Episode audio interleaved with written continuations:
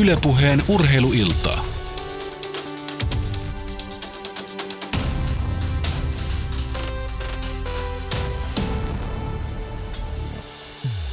Leppoisan letkeä torstai-iltaa kaikille ja tervetuloa mukaan seuraavan parin tunnin ajaksi Yle Puheen urheiluiltaa. Ja tänään urheiluillan ministudio on vietykin sitten Vantaalle Energia-areenalle ja keskustelun aiheena on mailla pelit. Eli neljä lajia nyt tässä meillä pohdinnassa ja työn alla niin sanotusti sulkapallo, squash, tennis ja pöytätennis ja pitkin iltaa vieraita sitten tässä lähetyksessä ää, lähetyksen aikana meillä on. Ja ensimmäiset kaksi onkin jo saatu tänne studioon ja aloitetaan vaikka ikäjärjestyksessä, jos näin voi sanoa, eli toivotetaan tervetulleeksi Esko Heikkinen, puheenjohtaja Pöytätennisliitosta. Tervehdys. Terve, terve. Kiva olla katsomassa sulkapalloakin. Ja Eskohan on tunnettu radioäänikin tuosta takavuosilta Ylen kanavilta. Ja sitten toinen vieras, joka täällä jo nyt paikalla sitten on, on Tenniksen puolelta. Hän on Jussi Koivisto, nuorten olympiavalmentaja. Tervehdys Jussi. Kiitos ja kiva olla mukana tässä keskustelussa ja hienoa olla paikan päällä katsomassa huippusulkapalloa. Joo, tosiaan kerrottakoon kuulijoille, että Energia-areenalla on tosiaan sulkapallon Finnish Openin karsinat alkaneet. Meidän tässä silmien edessä on kuusi kenttää, jossa pelejä käydään, mutta ei puhuta sulkapallosta tä- tässä vaiheessa vielä, vaan aloitetaan vaikka tuosta tenniksestä. Jussi, koska sä oot nuorten olympiavalmentaja. Nyt varmaan aika monikin kuulija ihmettelee, että joo, titteli on hieno, mutta että mitäs kaveri oikein tekee? No mä oon tällä hetkellä töissä tuolla Jarkko Niemisen tennisakatemiassa, missä meillä on näitä Suomen huippujunnoja valmennuksessa ja mun tehtävä on vastata alle 14-vuotiaiden maajoukkuetoiminnasta. Eli onko alle 14-vuotiaalla maajoukkue? Kyllä, kyllä. Ja se tarkoittaa ihan päivittäisvalmennusta, leirityksiä, kisamatkoja, koko paketti. Millainen maajoukkue Suomella on alle 14-vuotiaassa? No siihen kuuluu tota, tyttöjä, poikia, tietty määrä ja vähän kisojen mukaan, että parempiin kisoihin lähtee vähän pienempi porukka ja sitten vähän heikompi kisoihin vähän isompi porukka, että vähän sen mukaan mennään, että tietysti aina mahdollisimman paljon pyritään saada pelaajia mukaan. Miltä se Esko kuulostaa Tenniksellä alle 14-vuotiaista maajoukkueen toimintaa? Mitä se on pöytätenniksen laite? Ihan sama. Meillähän juniorit Euroopan mestaruuskilpailut pelataan 14 ja 17 vuotiaissa ja kyllä se edellyttää juuri niiden ikäluokkien toimintaa. Hei, kuinka paljon tarvii, jos haluaa on, niin kuin, tulla hyväksi tennispelaajaksi tai ylipäänsä, että pääsee maajoukkuetasolla tässä maassa, niin kuinka paljon harjoittelua se vaatii jo tuossa 12-14-vuotiaana? Aloita sä vaikka Jussi. No kyllä se vaatii todella paljon harjoittelua, että tennis on kova kansainvälinen laji ja mahdollisimman nuorena kannattaa päästä näihin kansainvälisiin kisoihin käsiksi, että kyllä alle 12-vuotiaillakin on jo aika paljon noita kansainvälisiä koetuksia, että tota, mitä aikaisemmin pääsee siihen junaan mukaan, niin sen parempi. Osaatko sanoa jotain viikkoharjoitusmääriä tai jotain tällaista? Heitä tietysti, vaikka lonkalta, jos et...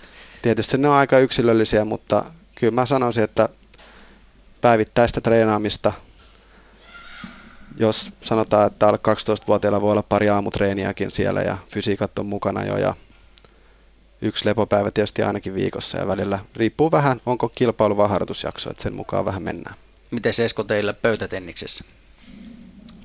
Mä luulen, että aika samoissa määrissä mennään. Olisin heittänyt peliharjoittelua noin keskimääräisesti pari tuntia päivässä ja, ja tota, jos me mennään tällä hetkellä Aasiaan, mehän ollaan myös tosi suuri laji. Taidetaan olla lentopallon kanssa tällä hetkellä laji, jossa on eniten jäsenjärjestöjä kansainvälisissä organisaatioissa, niin Aasiasta tulee tällä hetkellä hämmästyttävän nuoria pelaajia huipulle. Juuri näimme 11-vuotiaan pojan, joka pelasi lähes jo maailman huippua. Japanilaisia naispelaajia on myös selvästi alle 14-vuotiaana. Jos he haastavat aikuiset, niin sehän tarkoittaa sitä, että kovaa harjoittelua on tehty vuosikaupalla. Toi kuulostaa ihan uskomattomalta. 11-vuotias. Luuletko sä, Jussi, että tenniksessä tämä tulisi kuulla?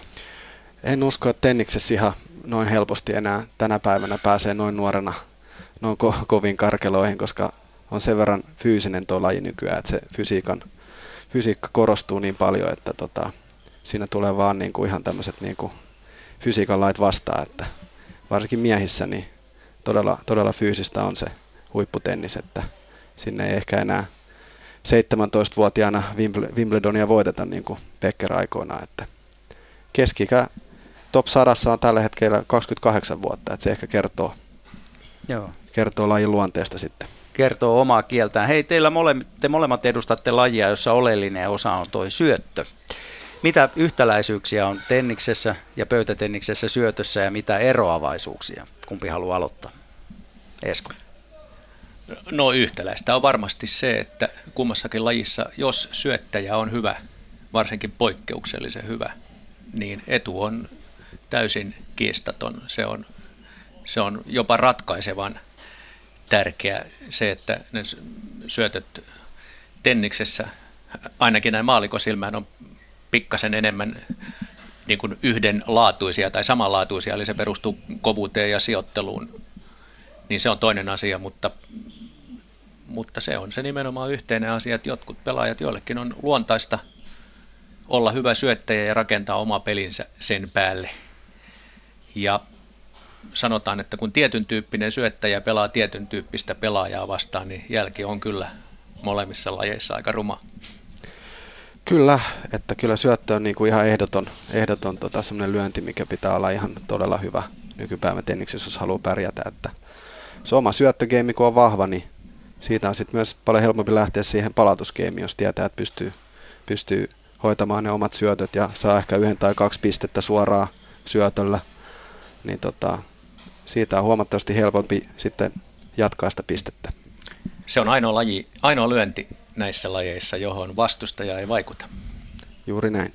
Joo, toi on muuten hyvä pointti. Ei ole itse tullut tuolta kantilta ajatelleeksikaan asiaa, mutta miten se ei sitten, tenniksessä ainakin puhutaan, että jos on vasuripelaaja, niin siitä saa vähän hyötyä. Onko pöytätenniksessä sama juttu? Aivan ehdottomasti vasenkätisten pelaajien määrä maailman huipulla on, tekisi meille sanoa, kohtuuttoman suuri, jopa Suomen huipulla.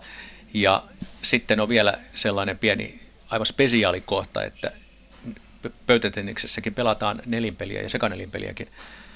Voi sanoa, että tällä hetkellä kaikki maailman parhaat parit ovat vasen-oikea kombinaatioita. Mutta kertokaa nyt hei käytännön, käytännön asiat, mistä se johtuu? Miksi ne vasen, vasenkätiset on sitten niin paljon arvaamattomampia, niin kai se tästä tapauksesta täytyy sanoa kuin oikeakätiset? Mä en tiedä, onko se arvaamatonta. Tuo nelipelijuttuhan on aivan selvä pelaajat asettuvat niin, että kumpikin mm. saa lyödä koko ajan kämmen lyöntiä, mikä on pingiksessäkin se kovin lyönti. Mutta etuja on ainakin se, että kuitenkin vasenkätisiä on vähemmän. He saavat useimmiten pelata oikeakätisiä vastaan, sen sijaan oikeakätiset saavat harvemmin harjoitella vasenkätisiä vastaan. Tämä tulee ihan määristä. Ja kun keskimäärin ainakin pingiksessä tuntuu, että harjoitukset rakennetaan vähän kyllä niin, että oikeakätinen oikeakätistä vastaan ja vasenkätiselle aina sovelletaan, niin se tuo, se tuo erilaisuutta, se on erilaista.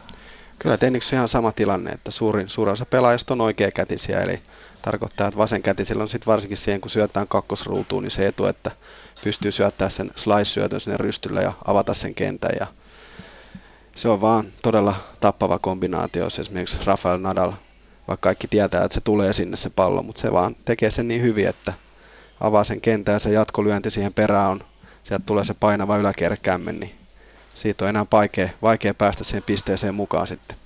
No Jussi Koivista, kun sä kierrät maita ja mantuja oman työsi tai roolisi kautta, niin kiinnität sä itse huomiota siihen, että hei, tossahan on vasenkätinen pelaaja, että tota lähdetään nyt jalostamaan? No, totta kai. Totta kai toivoisi, että itselläkin olisi vasureita siellä valmennettavalla, mutta tällä hetkellä meidän akatemiassa on yksi vähän vanhempi poika ja hänellä on itse asiassa todella hyvä syöttö ja hän, hän saa siitä paljon etua. No kerros Jussi ihan käytännössä, kuinka paljon sä kierrät maita ja mantuja, eli onko valtakunta koluttu ihan täysin? No kyllä mulla on tota, 15-20 viikkoa vuodessa on, on reissuja, että tota, kyllä paljon tulee nähtyä ja pääsee niin kuin todella koviin karkeloihin mukaan, näkee maailman huippuja ja kyllä sieltä ammentaa paljon sitä tietoa ja näkemystä sitten tänne Suomen tennikseen ja kiva lähteä sinne aina katsoa, että missä mennään. Siellähän se näkee sitten, että sieltä se palaute tulee sitten, että mitä asioita pitää vielä parantaa, jos haluaa ihan huipulla pärjätä. Mistä päin Suomeen tulee noin niin kuin prosentuaalisesti parhaita lupaavia tennispelaajia? No tietystihan niitä tulee joka puolelta, mutta varmasti se on keskittynyt tähän pääkaupunki, Turku, Tampere, mutta kyllä niitä on tullut ihan ympäri Suomea, että joka puolelta tulee. Miten Esko tilanne on pöytätenniksessä? Kyllä, mekin olemme aika vahvasti pääkaupunkiseutu keskeinen laji ja sen jälkeen suuremmat paikkakunnat, Turku, Tampere, tällä hetkellä Oulu on aika vahva ja sen, sitten meillä on muutama pienempi paikkakunta, jossa laji on aika vahva. Kuten esimerkiksi?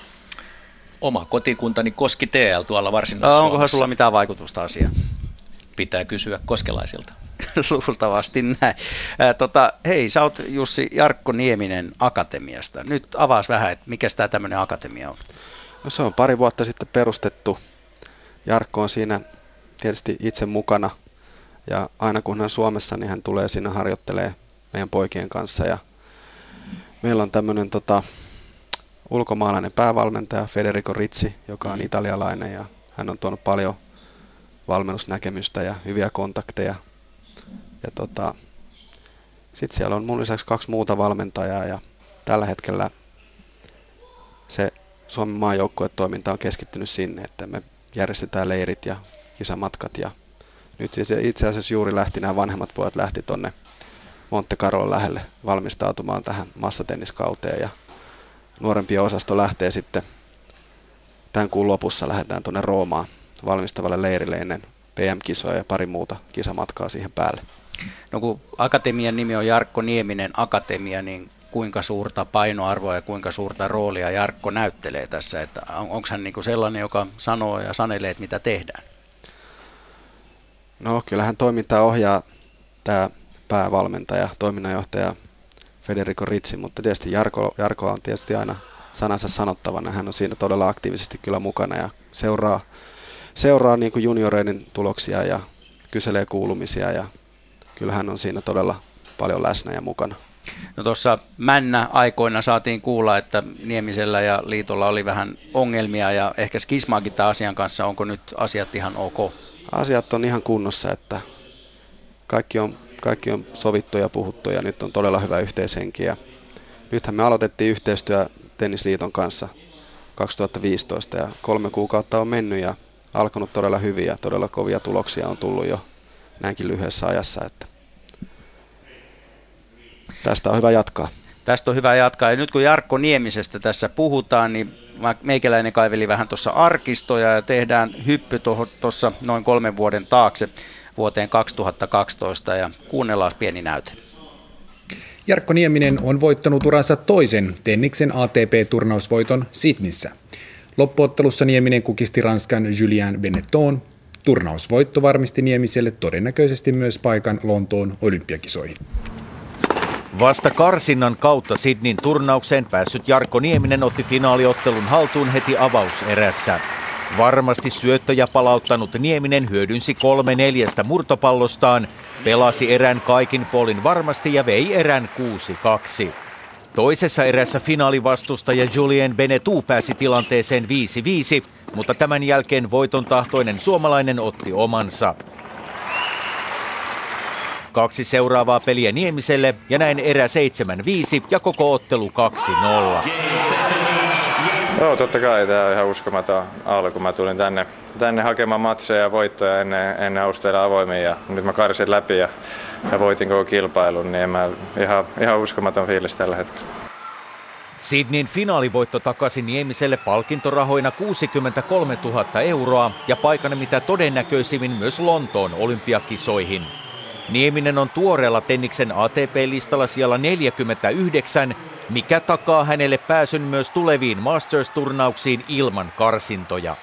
No ensin pysy terveenä ja, ja sitten hinata ranking takaisin sinne, että pääsis kaikki suoriin kisoihin mukaan ja, ja takaisin sinne vähän paremmille lukemille, että pääsis haastaa kaikissa kisoissa parhaita taas. Ja, ja tietysti tällaiset onnistumiset niin auttaa nopeasti asiaa. Niin, siinä kuultiin Jarkko Niemistä sen jälkeen, kun hän oli ottanut uransa toisen ATP-turnausvoiton. Kuinka tärkeänä sä näet koko suomalaiselle tennikselle, että, että Jarkko Nieminen on tässä onnistunut? No onhan se ihan huikea juttu, että Jarkko on ihan, niin kuin, ihan loistava persona ja ihan loistava pelaaja ja noinkin pitkään pysynyt huipulla ja paras ränkkin 13, niin onhan se ihan uskomaton suoritus niin kuin noin kovassa lajissa kuin tennis, että ihan, ihan mieletön juttu. Niin, Jarkko Nieminen, joka on muuten vasen kätinen, tuli tässä mieleen, niin tota, millainen keulakuva hän on koko lajille? No onhan hän niin kuin kaikkien akatemian pelaajien idoli ja se on niin kuin todella hienoa, kun hän käy siellä harjoittelemassa ja millä asenteella hän vetää vieläkin päivästä toiseen, niin ei sitä voi kuin ihmetellä. Katsooko edelleen kaikki pelaajat häntä noin niin kuin ihan, no ihan oikein, varmasti, oikeasti ylöspäin? Ihan varmasti katsoo. Joo. Esko, sitten jos puhutaan näistä kahdesta lajista, tennis ja pöytätennis, mitä huomioita sä oot itse tehnyt? Mitä näissä lajeissa on sun mielestä niin kuin ylipäänsä samaa ja, ja mitä sitten eroja näissä on? No mikä on samaa, niin tietysti mailalla lyödään palloa ja luulisin, että jossain määrin taktiikka ainakin omien vahvuuksien, vastustajan heikkouksien käytön suhteen on sama pallosijoittelu. Nyt on varmasti, varmasti sama. On, mutta lajithan on tietysti hyvin erilaisia ja pitää tietysti antaa kyllä naapurillekin puheenvuoro, koska hänen tai tennisihmisten näkökulma tähän asiaan voi olla eri, mutta minusta suurin ero on ehdottomasti pallon kierre, koska tenniksessäkin kiistatta on kierteitä, mutta sanoisin, että jotenkin kuitenkin eri tavalla.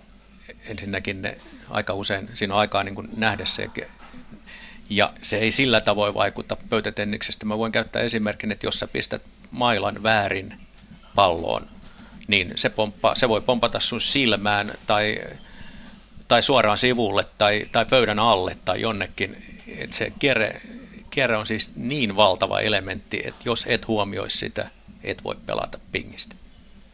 Jussi.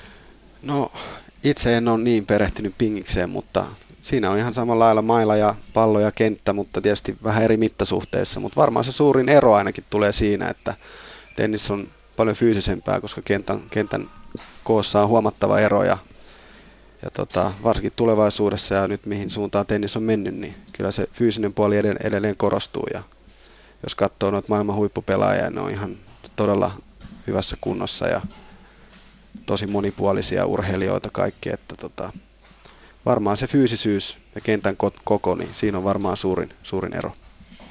Joo, mä nappaan tuosta sen verran kiinni, että voin kyllä hyvin sanoa, että varmasti että voisi ajatella, että pingis on enemmän taito- ja tuntumalaji, mutta nyt kun pallo pingiksessä on jatkuvasti suurentunut, niin, niin tuota, kyllä täytyy sanoa, että pingiksessäkin fyysisen os- ja voiman osuus on jatkuvasti kasvanut.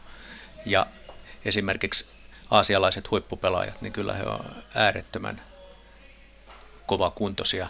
Mutta yhden semmoisen ikään kuin yleisen, miten mä nyt sanoisin, harhaan mä haluaisin korjata. Että kun mä kerron pelaavani pingistä, niin aika usein moni sanoo, että sehän on todellinen refleksilaji. Ja okei, varmasti se sitä jossain määrin onkin, mutta niin pingis kuin käsittääkseni myös tennis ja vaikka tämä nyt esillä oleva sulkapallo, kyllähän tämän aika paljon pitää perustua ennakointiin, että enemmän tai vähemmän tiedät, minne pallo tulee. Pingiksessä se tulee niin nopeasti nimittäin, että jos se nyt oikeasti ihan randomina tulisi, etkä yhtään tiedä, mm. niin et, et ehdi kyllä lyödä kertaakaan. Eli pitääkö osata lukea vastustajan liikkeitä, asentoja? Kyllä. Pitää sekä osata lukea vastustajan vartaloa, jolloin tietysti voit myös narahtaa vartaloharhautukseen, mutta pitää osata lukea sitä ja ennen muuta pitää tietää, jos lyön tuolla kierteellä tuonne, niin pallo ei käytännössä oikeastaan voi kun tulla tänne. Tai sitten se on niin vaikea lyödä jonnekin muualle, että menkö jos naapuri siinä kerran kymmenestä onnistuu.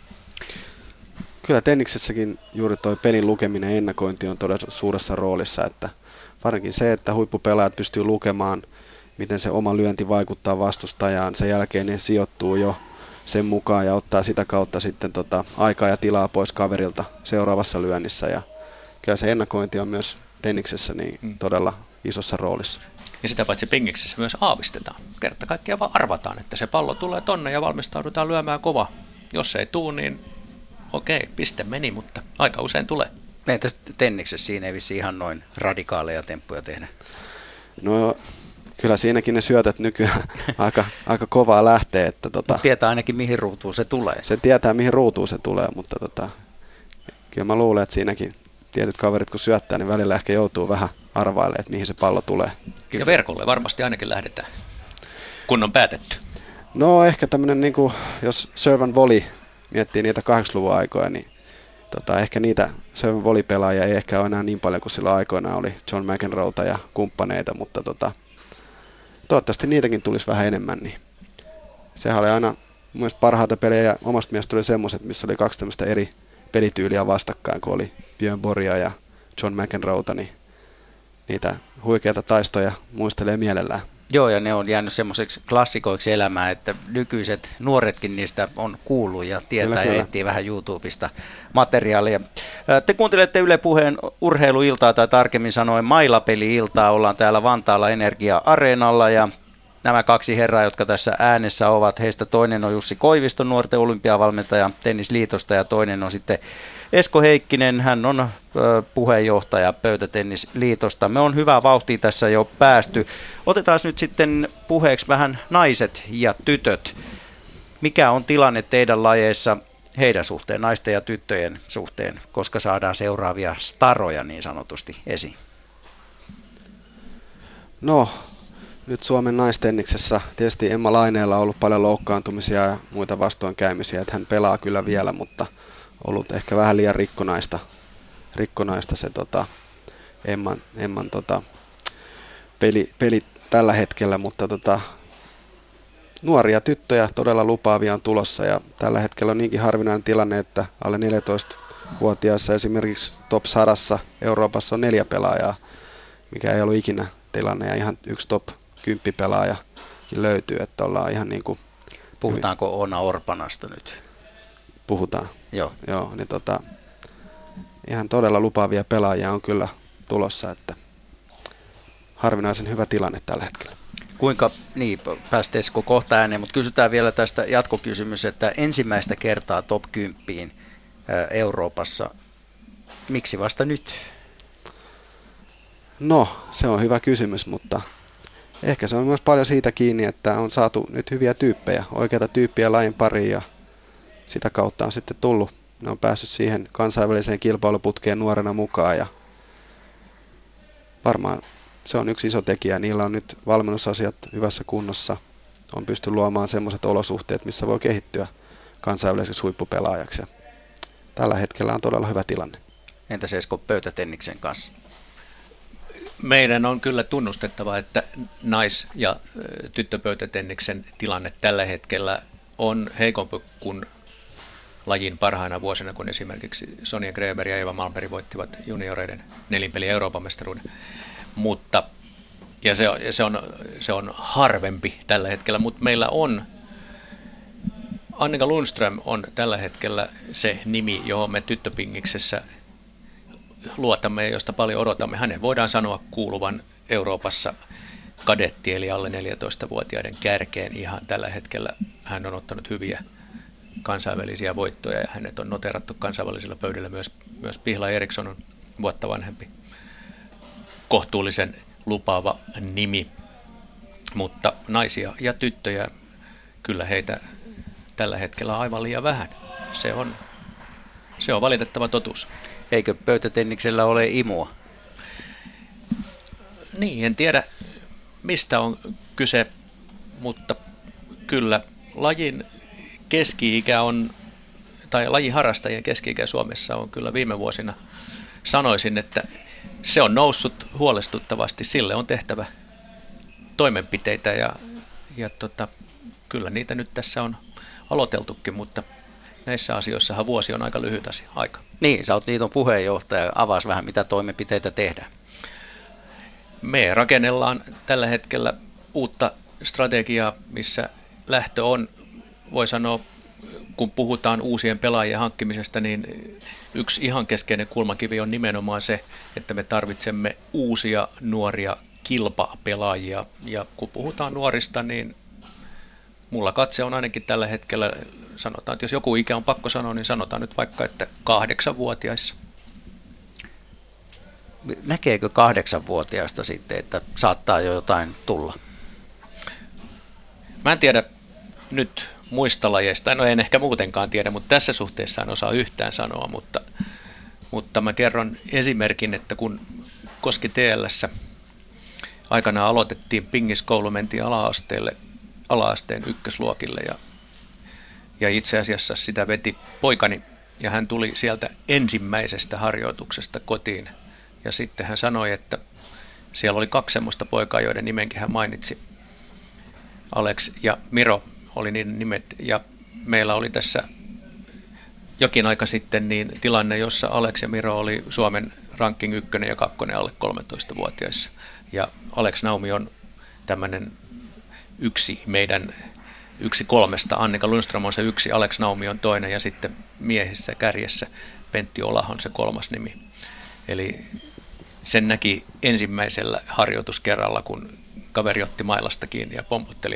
Ja silloin niin sanotusti, onko tuntumaa vai ei. Se oli vähän niin kuin luonnollista sitten. Kyllä, Jussi. No kyllä mäkin näkisin on todella tärkeänä tuon nuorten, nuorten homma. Ja Tennisliitossa on pyörii nyt jo pidempään semmoinen street tennis projekti, jossa kierretään ympäri Suomea kouluja ja yritetään sieltä, tai siellä annetaan mahdollisuus lapsille kokeilla tennistä. Ja sitä kautta tietysti yritetään paikallisten seurojen kautta rekrytoida mahdollisimman lahjakasta porukkaa. Ja kyllähän nyt varmaan jokainen urheiluvalmentaja, joka pidempään ollut mukana, kyllä sen heti näkee, että kellä se mailla ja pallo pysyy kädessä ja miten se jalka liikkuu. Että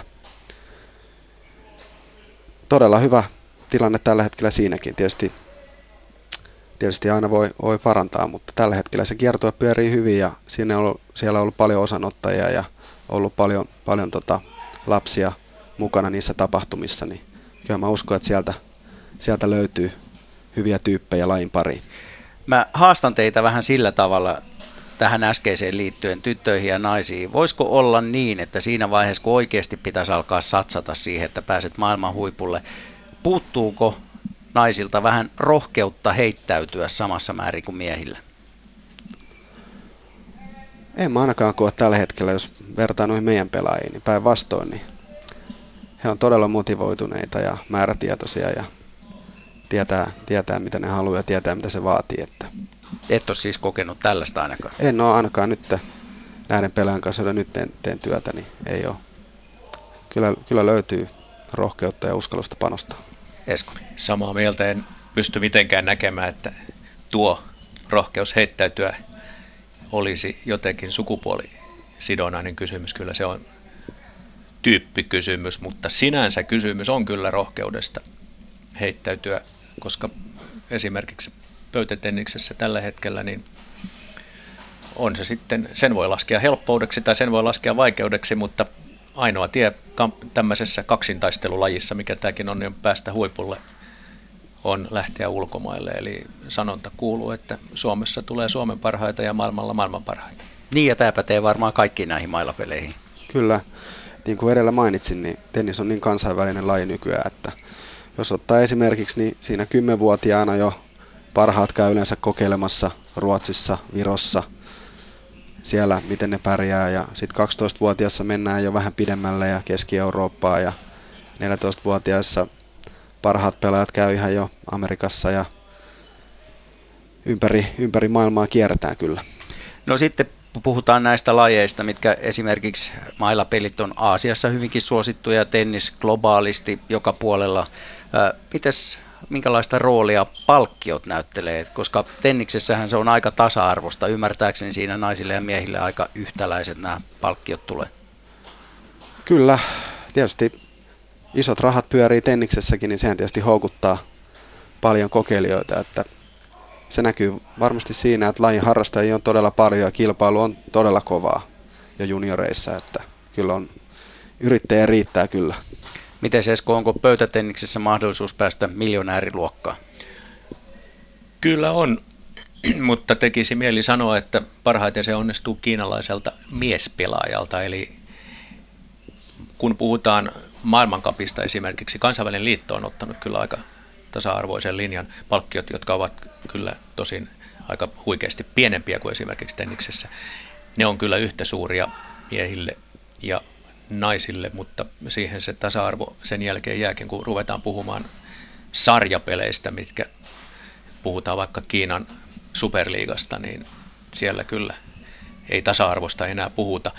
Ja ylipäätään kiinalaisten maailman huippujen, myös heidän esimerkiksi varustesopimuksensa on ihan toista luokkaa kuin naisilla. Mutta miljonaareiksi voi tulla, että kyllä mä arvelen, että esimerkiksi Pekingin olympiakisoissa miesten kaksinpelin voittanut Malin on kyllä ihan varakas mies pelkästään jo sen yhden tempun takia, koska se osuu niin sanotusti aika oikeaan paikkaan. Otolliseen maaperään. Vieläkö muuten Kiinassa tulee pöytätennistä kansalliselta kanavalta suorana? Kyllä, paljon ja nykyään tietysti netti TViden myötä, niin sitä vasta tuleekin. Sano Sesko nyt, koska sä edustat oman liittosi hallintoa tässä tapauksessa, niin mikä teillä on pöytätennisliitossa? Mikä on taloudellinen tilanne? Meneekö kaikki hyvin vai onko toivomisen varaa sen suhteen? Taloudellisesti on kiitettävä edeltäjiäni. Meillä on kohtalaisen hyvä tilanne ja itse asiassa toivomme, että se tilanne vielä kohtalaisesti paranee ensi kesänä, kun järjestämme lajin halutuimman arvokisan, eli veteraanien Euroopan mestaruuskilpailut, pari tuhatta pelaajaa Tampereelle. Se ei urheilullisesti ole valtava tapahtuma, mutta taloudellisesti meille ihan hyvä. Et voisin sanoa, että taloudellisesti me tällä hetkellä pärjäämme ja menestymme kyllä, mutta toiminnassa on mielestäni selkeästi kehitettävää ja parannettavaa ja sitä tässä yritetään koko ajan tehdä. Onko laji porukka, onko se yhteen asiaan sitoutunutta ja innokkaasti lähtee sitten uusia asioita kokeilemaan? No ainakaan tällä hetkellä ei ole kyllä valittamista. Nyt kun ollaan tosiaan ollaan strategiatyötä tehty, niin sanoisin väen olevan jopa, joka, jopa liikuttavan yksimielistä, mutta mä oon itse hiukan varovainen aina, kun puhutaan strategiasta näin, koska se on, se on, ne on juttuja, mitkä on helpompi sanoa ja helpompi kirjoittaa kuin tehdä, että, että vaikka oltaisiin maailman huippupingistä ajatellen oltaisiin tekemistä vaille valmis, niin se on vielä aika kaukana. Kyllä.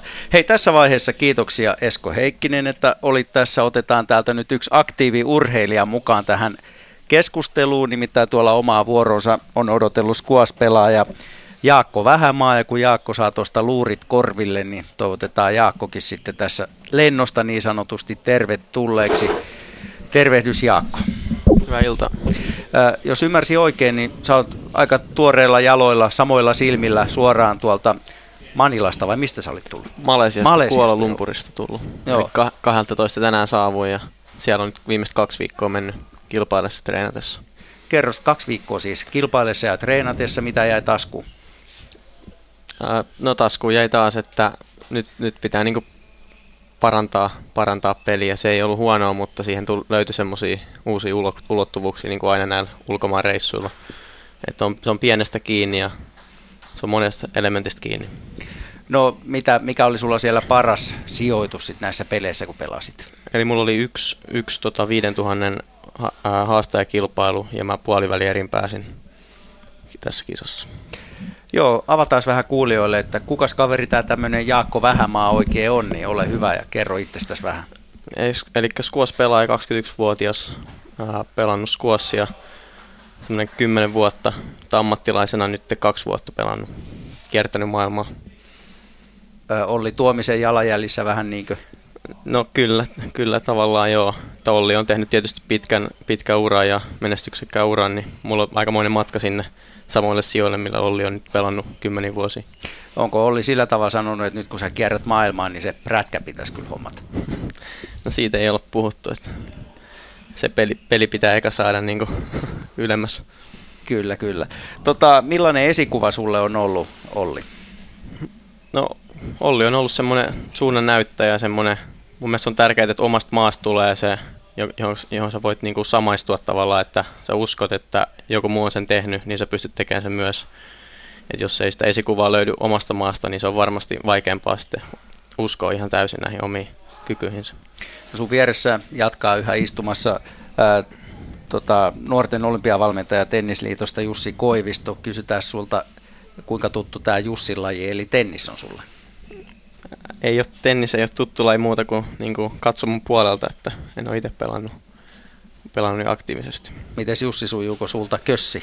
Kyllä mä oon kössiä vähän pelannut, että mun mielestä se on todella, todella mielenkiintoinen kova laji, että varsinkin siinä sitten kun vähän oppii pelaamaan, niin aika pitkiä palloja tulee, että todella kovaa fyysistä kuntoa tarvitaan. No me on tässä jo alustavasti puhuttiin vähän yhtäläisyyksistä pöytätenniksen ja tenniksen suhteen, mutta miten Jaakko näet sä mitään yhtäläisyyksiä muuta kuin, että molemmissa on mailla niin tenniksen ja squashin suhteen? No onhan niissä varmasti molemmat fyysisiä lajeja, molemmissa on, lyönti on niin keskiössä. Eli ehkä mä näkisin, että tenniksessä enemmän sulla pitää olla se stabiili se lyöntiasento. kun on katsonut tässä sulkapalloa tässä, niin huomaa, että miten ne kaverit pystyy kikkailemaan ihan mistä tahansa asennossa sitä sulkaa tuonne ympäri kenttää. Sitten taas squashissa on ehkä siinä välimaastossa, että sun pitää tietysti olla stabiili asento, mutta se ei ole niin kuin, pallo on kuitenkin kevyempi kuin tennispallo, niin sä pystyt hallitsemaan sitä vähän, vähän kevyemmällä eleellä. Kuinka hyvin squashissa voi lukea vastustajaa etukäteen? No tietysti se riippuu ihan, että miten paljon sä oot pelannut aikaisemmin kaverin kanssa ja miten kaveri viivyttää ja miten kaverin swingi on luettavissa. Et sanoisin ihan, että vastustajasta riippuen. Hmm. Suomessa sanoit, niin on ihan hyviä harjoitusvastuksia ollut, koska se on auttanut sulle tietä tuonne maailman, no matkalla huipulle, sanotaanko näin. Kuinka pitkä matka sulla muuten on sinne ihan absoluuttiselle huipulle? Mulla nyt ranking on tällä hetkellä siellä 176, eli matka on, mutta tota, kyllä mä uskon, että se on ihan, se on ihan saavutettavissa se matka, niin se tässä painaa eteenpäin. Jussi, nyt olet kuunnellut vähän aikaa, mitä Jaakko puhuu, niin onko tuossa tuttuja lauseita, mitä esim. Tennis, tennispelaajien kanssa tulee puheluissa ilmi? Kyllä Jalkoa ihan todella asiaa puhuu ja fiksuja ajatuksia, että selkeästi kaveri tietää mihin on matkalla ja sel- selkeä päämäärä. Kiva, kiva kuulla noin määrätietoista ja päämääräistä kaveria ja kovia tuloksia nyt jo. Joo, siis ei ihan joka kaveri Olli Tuomista voita. Niin, kyllä, kyllä näin se on. Tota, Jaakko, puhu, äh, anteeksi, äh, Jussi, puhutaan muutama sana vielä tenniksestä. Siin, siinä lajissa on muutama tämmöinen lieveilmiö, joka liikkuu, liittyy siihen, että lajin ympärillä on vedonlyöntiä. Eli on epäilyjä ottelumanipulaatioista ollut, ollut niin tota, miten sä näihin asioihin suhtaudut? No, tietysti ikäviä juttuja ne aina on, jos tuommoisia kuulee, mutta ei niitä mun mielestä nyt niin paljon, että muutamia keissejä on ollut, ollut että tota, en mä tietysti semmoista pitää ilman muuta karsia pois ja on se tietysti, tietysti todella epäurheilemassa, että joku, joku häviää tahalleen rahan takia, niin tota, eihän semmoista ikinä mielellään kuule, mutta tota, toivottavasti saadaan karsittua pois ja varmasti ATP ja VTA tekee kaikensa, että tuommoista ei enää tapahtuisi. Mutta onko tämä nyt semmoinen asia, mikä pitää kuitenkin ottaa jo Suomessakin puheeksi näiden nuorten kanssa? No, en, en usko, että ihan, ihan vielä noista asioista kannattaa puhua ja en ole, en ole ikinä kuullut, että kellekään juniorille olisi tultu, tultu, tultu mitään tarjoamaan, koska siellä ei vielä rahoista, rahoista niissä sarjoissa pelata. Että tota, mutta ehkä joskus myöhemmin pitää, pitää asia ottaa puheeksi. Näin on. Jaakko, mitäs tota rahoista tässä puhuttiin, niin miten Kuassissa onko mahdollisuus päästä isoihin rahoihin käsiksi? On se mahdollista, mutta se vaatii just siellä maailman kärkikymmenikössä pysyttelemistä useita vuosia. Ja tietysti riippuu myös muistakin kuin turnaustuloista, kaikista liika, liikatuloista, sponsorituloista. No haluatko yhtään tai uskallatko tässä sanoa, että saatko itse riittävästi vai haluaisitko enemmän vai pärjäätkö, pystytkö kiertämään maailmaa näillä? No mä sain täksi vuodeksi tukian, niin se auttaa, auttaa kyllä erittäin paljon. Että kattaa oikeastaan kaikki, kaikki omat matkustus- ja kilpailukulut. Eli oliko tämä ihan niin sanotusti vapailta markkinoilta tullut tämä tukia? Mitä, Tarkoitan, että siis äh, oli täältä liike-elämästä tämä tuki. Joo, kyllä. Joo, hyvä niin, hyvä niin. Äh, mitä sanot, missä vaiheessa aloitit harrastaa squashin pelua? Mä aloitin siinä 12-11-vuotiaana. Ikan kerran pistin mailan käteen ja jalkapallotaustaa ennen sitä. Onko jalkapallosta ollut hyötyä? Aivan varmasti on kyllä ollut hyötyä. Että se on pelasin kuitenkin kovassa joukkueessa, niin siinä oli paljon muutakin kuin se jalkapallo. Et monipuolista urheilua harrastanut aina. Jalkapallo, hyvä kun otit itse asiassa tämän esiin. Mä oon puhunut yhden toisen urheilijan kanssa, kuka kuka pelaa sulkapalloa ja hänellä on myös jalkapallotausta ollut. Ja hän sanoi näin, että jalkapallossa on ollut se hyöty, että siinä on tämä kentän hahmottaminen ja syvyyssuunta. Se on auttanut siinä valtavasti. Oletko itse kokenut sama? No aivan varmasti, varmasti niin kaikissa pallopeleissä niin pallosilmä kehittyy ja kyllä se myötä vaikuttaa kaikkiin lajeihin. No Jussi. No kyllä mä näen ton todella tärkeänä, että nuorena, jos sä harrastat eri lajeja, niin kyllähän siinä niin kuin muodostuu eri liikemalleja sinne kroppaan, mitä tarvitaan esimerkiksi tenniksessä, jossa koko ajan vauhti, vauhti kasvaa ja näin, niin pitää pystyä reagoimaan eri tilanteisiin. Ja mitä monipuolisemmin sä oot nuorena harrastanut, niin sitä enemmän sulla löytyy sieltä kropasta niitä liikemalleja, että sä pystyt, pystyt reagoimaan eri tilanteisiin. Että kyllä mä ainakin kannustan aina ihan nuoria pelaajia niin harrastaa mahdollisimman monipuolisesti, niin siitä on vaan hyötyä jatkossa. Eli Tenniksen puolelle ei ole niin sanotusti mustasukkasia, ei, jos harrastaa ei. jotain muuta. No tietysti jossain vaiheessa pitää se lajivalinta tehdä, mutta silloin kun ne on 7, 8, 9 ja siitä vielä vähän eteenpäin, niin kyllä, kyllä suositellaan niin kuin monipuolista harrastamista. Paljon maksaa keskimäärin Tenniksen harrastaminen? No se riippuu ihan niin kuin, että... Jos otetaan nyt harrastuksesta, nuoresta ihmisestä. No, se riippuu tietysti myös siitä, että kuinka iso ryhmä on ja näin, mutta mä sanoisin, että jos semmoinen 7-8-vuotias, niin varmaan se tuntihinta on siinä 15 euroa varmaan sanoisin tunti. Tunti. Entäs ja. Jaakko, mikä Squashissa on tilanne? Puhutko nyt junioreista vai se no, hinta vaihtelee? Hinta, niin, hintavaihtelusta ylipäänsä.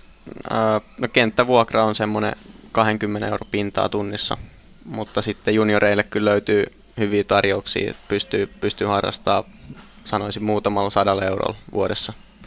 Ennen vanhaa Squashissa oli ainakin kenttiä tosi paljon tarjolla. Mikä on tilanne tänä päivänä? Se on varmasti, varmasti vähentynyt. Mä en ole itse elänyt sitä squash-boomin aikaa niin sanotusti, että mä en pysty siihen ihan samaistumaan, mutta, mutta tota, mun mielestä nyt on taas sitten nousussa kenttien määrä. Niin kuin tal- talihalli on tullut tuohon Helsingin, Helsingin laitaan, niin siinä on ihan loistavat, loistavat kentät. Kentistä puhe ollen, hei puhutaan alustoista pari sanaa, ja tämä liittyy nyt ehkä Tennikseenkin enemmän, niin tota, missä alustassa suomalaispelaajilla olisi vähän enemmän opeteltavaa? No kyllähän tämä tietysti ilmasto aiheuttaa tietyt haasteet, että jos haluat ammattilaiseksi, niin silloinhan tota, pitäisi pelata 10 kuukautta ulkona ja kaksi sisällä. Hmm. Että tota, sehän on se suuri haaste, että täällähän on aika paljon hallilajia, kesät on aika lyhyitä ja on routaa ja näin, että tietysti aina meillä on talissa hyvä tilanne, että siellä on hiekkanurmikenttiä, että heti kun vaan tota, sää sallii, ettei näpit jäädy, niin mennään tietysti ulos, ulos pelaamaan. Mutta tota, varmasti massa, massakentällä varmasti olisi eniten varmaan parannettavaa, että siellä päästään pelaamaan liian vähän. No kerros penkkiurheilijoille, miten se pallo käyttäytyy eri tavalla näillä alustoilla? No pomppu on paljon hitaampi ja vähän korkeampi. Et siellä esimerkiksi yläkierre puree, puree paljon parempi, paremmin ja oma voimantuotto on paljon tärkeämpää, että tota, siinä varmaan tulee suuri ero. Eli antaako suomalaispelaaja tasotusta nyt sitten muille tässä asiassa? No, ehkä vähän joudutaan antaa tasotusta, mutta niin kuin sanoin, niin tällä hetkellä on hyvä tilanne meillä noiden maajoukkojen suhteen, että päästään leirit, leirityksille ja varsinkin nuo vanhemmat pelaajat, ne kiertää aika paljon ulkomailla jo noissa kisoissa, että ne pääsee kyllä pelaamaan ulkona. Ja varsinkin ehkä suuri, suuri juttu on se, että pääsee ole, pelaa ulkona, että siellä on tuuli ja aurinko ja nämä elementit, että onhan sisällä ehkä liian stabiilit olosuhteet sitten aina, että heti tulee vähän lisää haastetta, kun mennään ulos. Ja yksi asia, missä tennis on, oikeastaan aika monikin mailapeli on ää, siihen tavalla sitoutunut, no sitoutunut on ehkä väärä sana, mutta että paljon enemmän pelaajia on kaksinpelissä kuin nelinpelissä. Miten tennikseen saadaan enemmän nelinpelin pelaajia ja taitajia? No ehkä se on vähän sellainen kulttuurikysymys, että ehkä Suomessakin voitaisiin nelinpeliä arvostaa enemmän. Että... Eikö arvosteta? No kyllä mä luulen, että se arvostus on nyt noussut, varsinkin kun Henri Kontinen niin. on noin hyvin pärjännyt ja sehän on ollut ihan mieletön juttu, mieletön juttu että Henri on nyt, onko kolme ATP-kisaa voittanut tässä kevään aikana, niin ihan, ihan niin kuin uskomaton suoritus Henriltä, että varmasti tulee lisäämään nelinpelin suosioon myös Suomessa. Onko se näkynyt tässä vaiheessa, että tämmöistä voisi, voisi niin kuin orastavaa innostusta olla? No kyllä mun mielestä tuolla juniorisarjoissa, kansainvälisissä GP-sarjoissa, niin todella hyvin juniorit osallistuu nelinpeliin, että se on mun mielestä tosi positiivinen trendi, että siellä on kaaviot on täynnä. No sitten Jaakko, jos puhutaan squashista ylipäänsä pelinä, niin sanois nyt tässä kuulijoille, että mikä sua kaikkein eniten siinä laissa viehättää? Kyllä se on se vauhdi ja taidon yhdistelmä, että se älyttömän fyysinen laji, mutta sitten sun pitää pystyä toistamaan se suuressa vauhdissa, se tarkka lyönti. No kuin vaikeaa se on. Me, meikäläinen on toki itse käynyt harrastajana sitä tekee ja tuntuu, että onhan se ihan pirun vaikeaa, mutta miten vaikeaa se oikeasti on? No sanotaanko, että välillä tuntuu helpolta, mutta sitten välillä myös todella vaikealta. Et ihan riippuu, mikä vastaan sä pelaat. Onko se sitten tosiaan niin, että se pallo ja kenttä ei ole ikinä samanlainen seuraavana päivänä? No, kyllä se voisi näinkin sanoa. Tota, sä otettiin puhe tuossa jo Olli Tuomisesta, joka on jonkunlainen sun esikuva ollut, mutta miten sitten herran nimeltä Sami Elopuro? No, mä en ole Sami, Samia oikeastaan ikinä nähnyt tosi toimissa kentällä, että sen verran, sen verran vanhempi. Mutta tota, se on enemmän semmoinen, että legendaa kuuluu ja vähän niin kuin harmittaa, että en ole ikinä nähnyt peliä. Varmasti ollut todella kova pelaaja. Ja minkälaiseen arvoon te molemmat herrat te laitatte sen, että Sami Elopuro on, Elopuro on yhä edelleen tänä päivänä ainoa suomalaispelaaja, joka on noussut omassa lajissaan, vaativassa lajissa maailman rankingissa kymmenen joukkoon? No, kyllä mä sanoisin, että aika todella kova suoritus. On se ihan todella kunnioitettava suoritus.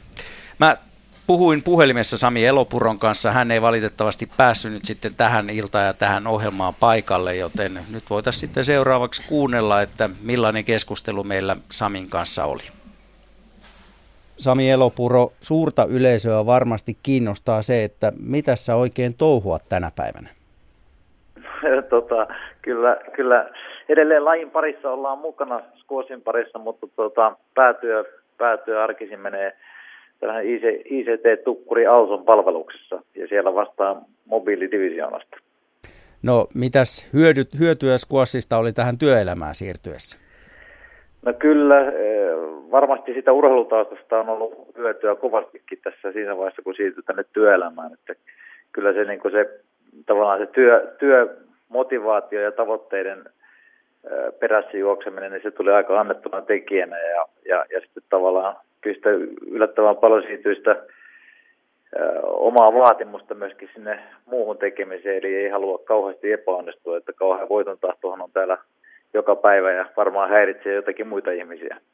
Joo, että on nimittäin ensimmäinen ex-urheilija, kuka sanoo ihan, ihan tota samaa, että nimenomaan se motivaatio ja tavoitteiden asettelu on jotenkin niin paljon helpompaa, kun se on ensin ollut urheilussa joka päivä mukana. Kyllä se näin on. No, mites tota, kuinka aktiivisesti seuraat tänä päivänä squashia?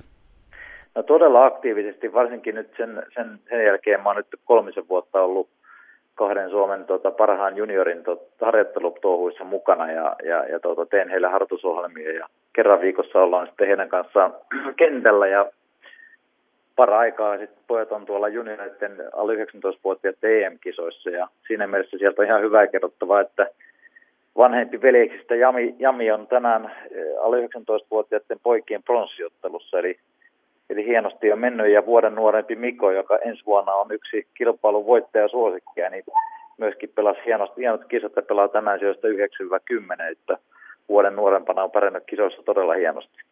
Oliko sulla Sami Elopuro ihan selvä silloin, kun sä aikanaan uran päätit, että sä jollain tavalla, jollain tasolla tulet olemaan lajissa mukana? No ei se kyllä täytyy sanoa, että monelle se on aika itsestäänselvää, että kyllähän me ra, laji, lajin rakkaudesta niin ilman muuta se ei katoa mihinkään, mutta kyllä mä silloin kun mä lopetin ammattilaisuuden, niin olin aika, aika kurkkuvainen täys sitä, sitä tota, lajia ja harjoittelua ja sitä ympäristöä, että halusin siitä aikamoisen erkanemisen tehdä ja olinkin aika kauka, kauan pois siitä touhusta, mutta sitten mun oma valmentaja, joka oli koko mun urheilualan urana Mäkisen Hanski, niin Hanski tota kysyi, että kiinnostaisiko lähteä mukaan tuohon, että kaksi erittäin lahjakasta junioria on vailla valmentajaa ja sitten käytiin vähän kokeilemassa ja tuntui, että motiivit kohtasi, kohtasi niin meillä molemmilla, niin sitten siitä lähtien on ollut vähän tiiviimmin mukana.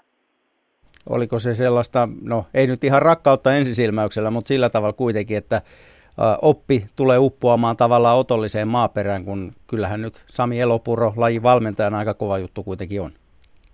No kyllä mä uskon, että se, se varmaan ö, ensimmäiset kerrat niin, niin tota, saattaa olla pientä sokkeakin pojille, että kyllähän se sitten kun siihen lähtee mukaan, niin haluan myöskin vaatia niiltä, niiltä tota, kavereilta aika paljon, ja, ja, ja tota, mutta kaverit on ottanut aika hyvin kyllä kyllä tota, noin vastuuta, että, että valitettavasti just sen takia, että pääsee olemaan vain, vain tota, kerran viikossa kentällä poikien kanssa ja, ja sitten vähän ohjelmien ja puhelin, puhelimen välityksellä vähän useammin, niin tota, kyllähän se on aika rajallista, eli se, se itse tekeminen, tekeminen on kyllä pojista paljon kiinni, että mä voin sitten ohjata heitä vaan oikeaan suuntaan. No jos palataan ajassa taaksepäin ja siihen, kun itse olit aktiivina, olit siis ihan kiistämättä maailman huippuja lajissasi. Kuinka paljon sä muuten harjoittelit silloin? No silloin, silloin harjoiteltiin kolme kertaa päivässä, kuutena päivänä viikossa, ja, ja tota, eli harjoitusmäärät oli, oli tosi kovia. Ja silloin minä edelleenkin uskon, ja silloin uskottiin sen, sen hetkinen sukupolvi usko valtaviin harjoitusmääriin, ja, ja, ja tota, kyllähän se toikin tulosta, että kaik, kaikkihan ei sitä kroppa ei siedä sellaista harjoittelua, mutta ne, jotka sen sieti, niin, niin ne myöskin menestyy aika hyvin, että, että kyllä se kova harjoittelu, niin vaikka laatu ei tai määrä ei korvaa laatua, niin kyllä, se, kyllä sitä määrää pitää olla. Ja todellakin sitä vaatimustasoa. No kuinka, miten sä ylipäänsä itse sitten asennoidut näihin, että nyt on harjoitukset, nyt ei ole kisa, mutta silti pitäisi antaa paras irti?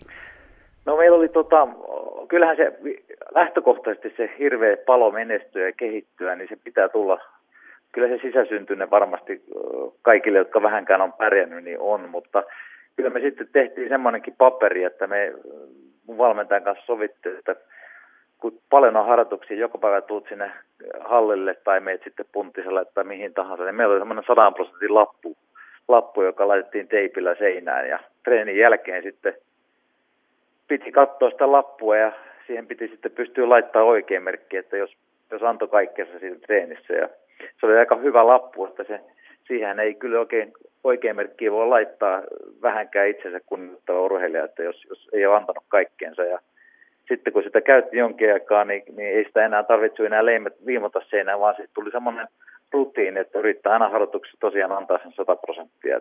Tällaisia niin sanottuja hörkkäharjoituksia, niitä oli mahdollisimman vähän. Eli ne oli lajipainotteisia hyvin pitkälti? No, no joo, molempia, että lajipainotteisia treenejä oli, oli tota, jos kolme treeniä oli, oli ohjelmassa, niistä oli kaksi aina lajiharjoitusta. Toinen enemmän tämmöisen tekniikkaa ja, ja tota, liikkumisharjoituksiin keskittyvä. Ja sitten toinen oli aina peliharjoitus. Ja illalla sitten tehtiin tällaisia OS-harjoituksia, jotka oli saattoi olla palauttavia lenkkejä kovien pelien, harjoituspelien takia, tai sitten saattoi olla kehittäviä lenkkejä, tai sitten sama asia punttisalilla, että saattaa olla joko palattava puntti tai sitten kehittävä puntti. Riippuu vähän minkälaisia kisoja siinä lähimaastossa oli. No Sami Elopuro, aina kun puhutaan sinusta ja sinun urastasi, niin aina nousee esiin se, että olet yhä vielä tänä päivänä ainoa mailapelien pelaaja, joka on päässyt maailmanlistalla kymmenen parhaan joukkoon. Se on jotenkin aika käsittämättömältä tuntuu, että sen jälkeen siinä ei ole onnistuttu. Millaiseen arvoon sä itse asetat nyt tämän, tämän pääsyn siihen kymppilistalle? No kyllä mä sitä arvostan ihan mielettömästi itsekin siinä mielessä, että, että, että moni, moni menestyy tai moni mailapelaajakin tulee yksittäisiä onnistumisia yhdessä tai kahdessa kilpailussa tai useammassakin, mutta, mutta näissä mailapeleissä pitää, jotta sä pääset kymmenen parhaan joukkoon maailmanlistalla, niin sun pitää koko vuoden onnistua hyvin ja pidän sitä paljon korkeammalla, arvostan paljon enemmän sitä asiaa kuin että voittaisit yhden yksittäisen ison kilpailun, että kyllä se tota, tuntuu kyllä hyvältä, mutta kyllä se tullaan rikkomaan joku päivä. No, miten Sami sanot? Olli Tuominen on ollut nyt aika lailla ehkä yksinäinen veturi lajille tässä monta vuotta. Millaisena veturina sä Olli Tuomista pidät? No Olli on tosi hyvä, hyvä veturi ollut, että Ollin esimerkki nimenomaan tuolle nuoremmalle kaartille siitä, siitä tota, todella hyvällä, hyvällä intensiteetillä tekevänä kaverina, kun ne harjoittelee kimpassa, niin edelleenkin valitettavasti joutuu monen kaverin kohdalla sanoa, jotka tuolla yrittää nousta huipulle, että ne ei päivittäisessä harjoituksessa pääse edelleenkään sille tasolle, mitä Olli pystyy pitämään niissä. Eli kyllä sen huomaa, että, että se todellinen ammattilaisuus se ei tule ihan helposti ja Olli on kyllä lain todellinen ammattilainen. Niin ja Ollihan on sanonut, että sä oot luonnollisesti ollut hänelle esikuva aikana. Tota, Suomessa oli joskus paljon enemmän squashin harrastajia, mitä tänä päivänä on, mutta edelleen näitä halleja, tiloja löytyy, eli siitä ei ole kiinni, etteikö sitten pystyisi pystyisi tota harrastusta har, harrastamaan. Tota, minkä sä näet itse suurimpana syynä, miksi squashilla ei ole ihan sitä samaa nostetta kuin silloin aikanaan oli? No silloin 80-luvun, 70-luvun lopussa, 80-luvun alussa, niin squashilla oli buumi Pohjoismaissa ihan huima ja koko Euroopassa ja halleja rakennettiin joka paikkaan. Ja, ja sitten 90-luvun laman, laman tiimoilla, niin silloin hallit joutui huonoon, huonoon taloudelliseen rakkoon ja, ja uuden hallin rakentaminen sitten monelle oli aika monen kynnyskysymys, koska investoinnit alussa on aika kovia ja, ja tota, ne varmaan oli se päällimmäinen syy siihen, että niitä harrastajamääriä tai se meni alaspäin, mutta että nyt onneksi viime vuosina suunta on kääntynyt ja on tullut uusia halleja ja varsinkin tuonne Taliin pitämälle tullut uusi, uusi tota, halli, missä on tällainen koko lasikenttäkin koko ajan paikalla, jossa parhaat pelaajat pystyy pelaamaan sellaisella kentällä, missä pelataan kaikki maailman huipputurnauksetkin, niin olosuhteet ei tosiaan ainakaan ole kiinni, että ne, on, alkaa olla taas hyvässä kunnossa ja, ja kun harrastajamäärät nousee, niin, niin kyllä se luo lajin lisää kiinnostavuutta joka rintamalla. No, miten sä näet, tämä nykyaika on vähän tämmöistä minäkeskeistä ja asiat pitäisi saada vähän helpommin kuin ennen vanhaa, niin voisiko yksi olla myös se, että kun tiedetään kuinka hirvittävän määrän työtä se vaatii ja reissaamista, pelaamista, harjoittelua, että squashissa tullaan huipulle, niin moni ehkä sitten mieluummin valitsee jonkun joukkueen laji, jossa kuitenkin saattaa päästä vähän helpommalla. No kyllä se varmasti näin on, että kyllähän joka lajissa huipulle pääseminen on, on todella vaikeaa, on se sitten joukkueurheilua tai sitten yksilöurheilua, mutta kyllähän se on hirveän monelle helpompaa, että sä lähdet kavereiden kanssa salille tai, tai, tai kössikentälle tai, tai tota, pelaamaan salibändiä tai jotain muuta, että kyllä se joukon imu on selvästi niin kuin useammalle helpompi kynnys, kynnys ylittämään, mutta, mutta, mutta kyllä mä uskon, että niitä yksittäisiä huippujakin tässä tulee pikkuhiljaa enemmän, että, että, että pitää vaan saada lajista sen verran mielenkiintoinen ja saada ehkä lisää julkisuutta, joka toisi sinne lisää yrittäjiä. Sami Elopuro, pöytätenniksellä se on, tenniksellä se on, sulkapallolla se on, skuassilla ei ole, nimittäin olympiastatus. Kuinka kova juttu se skuassille olisi? No se ehdottomasti olisi todella kova juttu ja, ja se, että squash ei ole siellä on ihan uskomaton juttu, että se on kertoo vaan siitä, miten e, loppaamisella pystyy eri lajeja sinne saamaan. Että squashin levinneisyys on todella laaja, että sitä pelataan joka puolella maailmaa, jokaisessa ikisessä maanosassa ja harrastajia on, nyt en tarkkaan tiedä, oliko niitä yli 100 miljoonaa harrastajia jopa tällä hetkellä. 85 miljoonaa taisi olla viimeinen luku, mitä mä kuulin. Ja, ja esimerkiksi Jenkeissä se on kovassa, kovassa nosteessa, että, että mä kyllä uskon, että se tulee sinne, jos ei nyt seuraavissa, niin sitä seuraavissa olympialaisissa nähdään, jos kuos. Tähän on aika niin kuin vakuuttunut tästä, mutta tota, tietysti en ole valitettavasti sitä päättämässä. Toivottavasti ihmiset tekee viisata päätöksiä. Kun tämä haastattelu menee ulos, me vietetään mailapeli iltaa Energia-areenalla. Kuinka hyvin sulle, tai kuinka hyvin sulla sujuu nämä muut lajit, eli sulkis, pöytätennis, tennis, onko kuulunut harjoittelurepertuari? No kaikkia niitä on tullut jonkin verran tehty, että kyllä mä kehtaan mennä kaikkia niitä lajeja harrastamaan. Tota, mutta, mutta kyllähän niin lajispesialistit erikseen, että heti kun tulee pelimies vastaan, niin kyllähän se kyyti on kylmää. Kun squashin asema on tällä hetkellä se, mikä se on, eli voisi jossain määrin olla parempikin, mutta se pinnan alla kytee selvästi. Jos mennään kymmenen vuotta tästä eteenpäin, niin mitä uskallat sanoa, mitä nimiä sieltä voisi ehkä jo nyt nostaa, sellaisia nimiä niin miesten kuin naisten puolella, jotka voisivat olla tuolla maailman huipulla?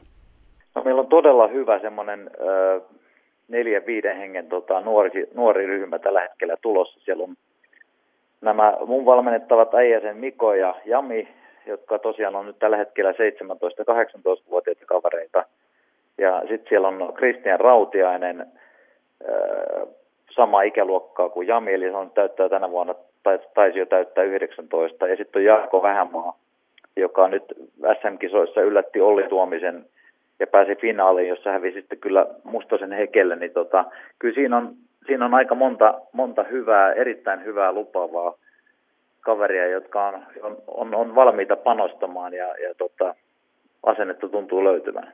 Ja tytöissä sitten meillä on, meillä on siellä tota, valittavan vähän semmoisia oikein ammattimaisesti lajin suhtautuvia tyttöjä, mutta nyt sinne on muutamia, Henrietta Huukka ja, ja tota Emilia Soini, joka tällä hetkellä asuu, asuu Jenkeissä ja treenaa siellä.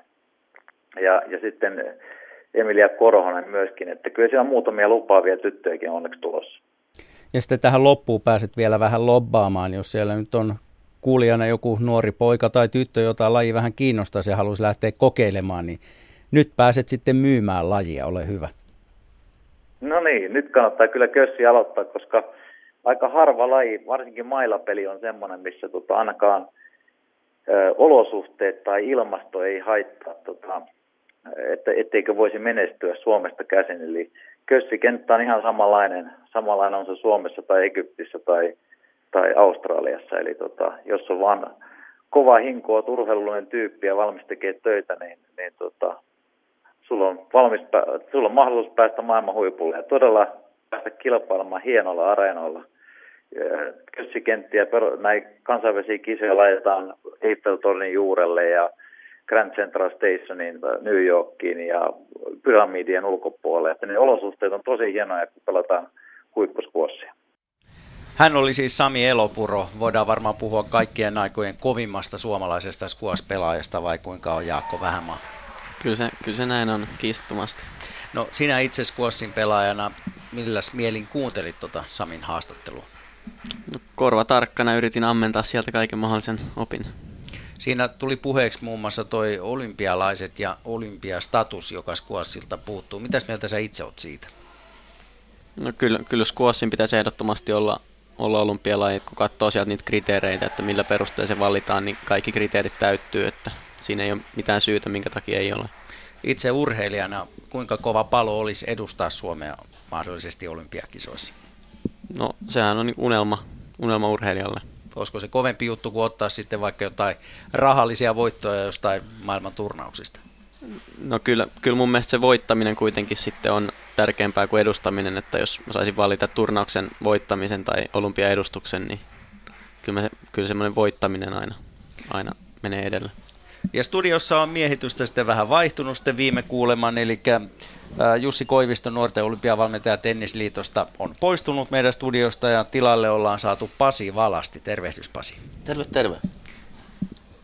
Tota, kerro, kerropas vähän, että Sut muistetaan hyvin tietenkin pöytätennispelurina. Voiko puhua entisenä pöytätennispelurina vai vieläkö isket palloa? No joo, kyllä mä pelaan edelleen ihan tää Suomen käyn kisoissa ja mun poika pelaa, Veeti pelaa ja kyllä mä tuon Ruskeasuon palveluhallissa joka päivä on, että, mutta en itse kyllä sillä harjoittele, että pelailen vaan. Pelailet vaan, no, mutta mikä sun taso sitten on Suomessa, jos siitä lähdetään liikkeelle? No sanotaan, että kyllä mä siellä, no Pentti Ola me, Suomen paras on Suomen selvästi paras pelaaja. Häntä vastaan mulla ei ole mitään mahdollisuuksia, mutta tota, sanotaan, että kaikkia muita vastaan hyvänä päivänä voi vieläkin panna aika hyvin kampoihin. Hmm. Kuinka kauan sä oot nyt pelannut pöytätennistä? No mä aloitin kahdeksanvuotiaana ja nyt mä täytän 46 tuossa kohta, että kyllä siinä muutama vuosi on vierähtänyt. No kuinka kauan vielä voi pelata? Ei, mä pelaan niin kauan kuin mä pystyn, että kyllä mä varmaan toivottavasti vielä kauan. No Pasi, jos otetaan pöytätennis tässä puheeksi, niin mä muistan vielä ajat, kun esimerkiksi TVn urheiluvälähdyksissä tuli säännöllisesti pöytätennisliigaa ja tuli maaotteluita ja muita. Mitäs näille asioille on tapahtunut, kun ei enää tule? Niin, no joo, toi on tietysti, kyllähän meidän pitää mä oon aina tällaisissa asioissa, niin ensimmäinen juttu, mitä pitää olla, niin katsoa peiliin, mitä mm. me ollaan tehty lajissa ja ehkä me ollaan siinä epäonnistuttu. Tietysti lajeja on tullut paljon lisää, kilpailu on koventunut TV-ajastaan ja kyllähän se totuus on, että kun meillä ei ole sellaista maailman tähteä, niin kuin äsken Sami tuossa oli ja, tai Jarkko Nieminen, niin kyllähän se vaikuttaa, että heti kun sellainen tulisi, niin varmasti alkaisi tulee TV-aikaa ja media-aikaa enemmän. Se on ihan selvä asia. Niin, jokainen laji tarvii ilman muuta ne omat tähtensä.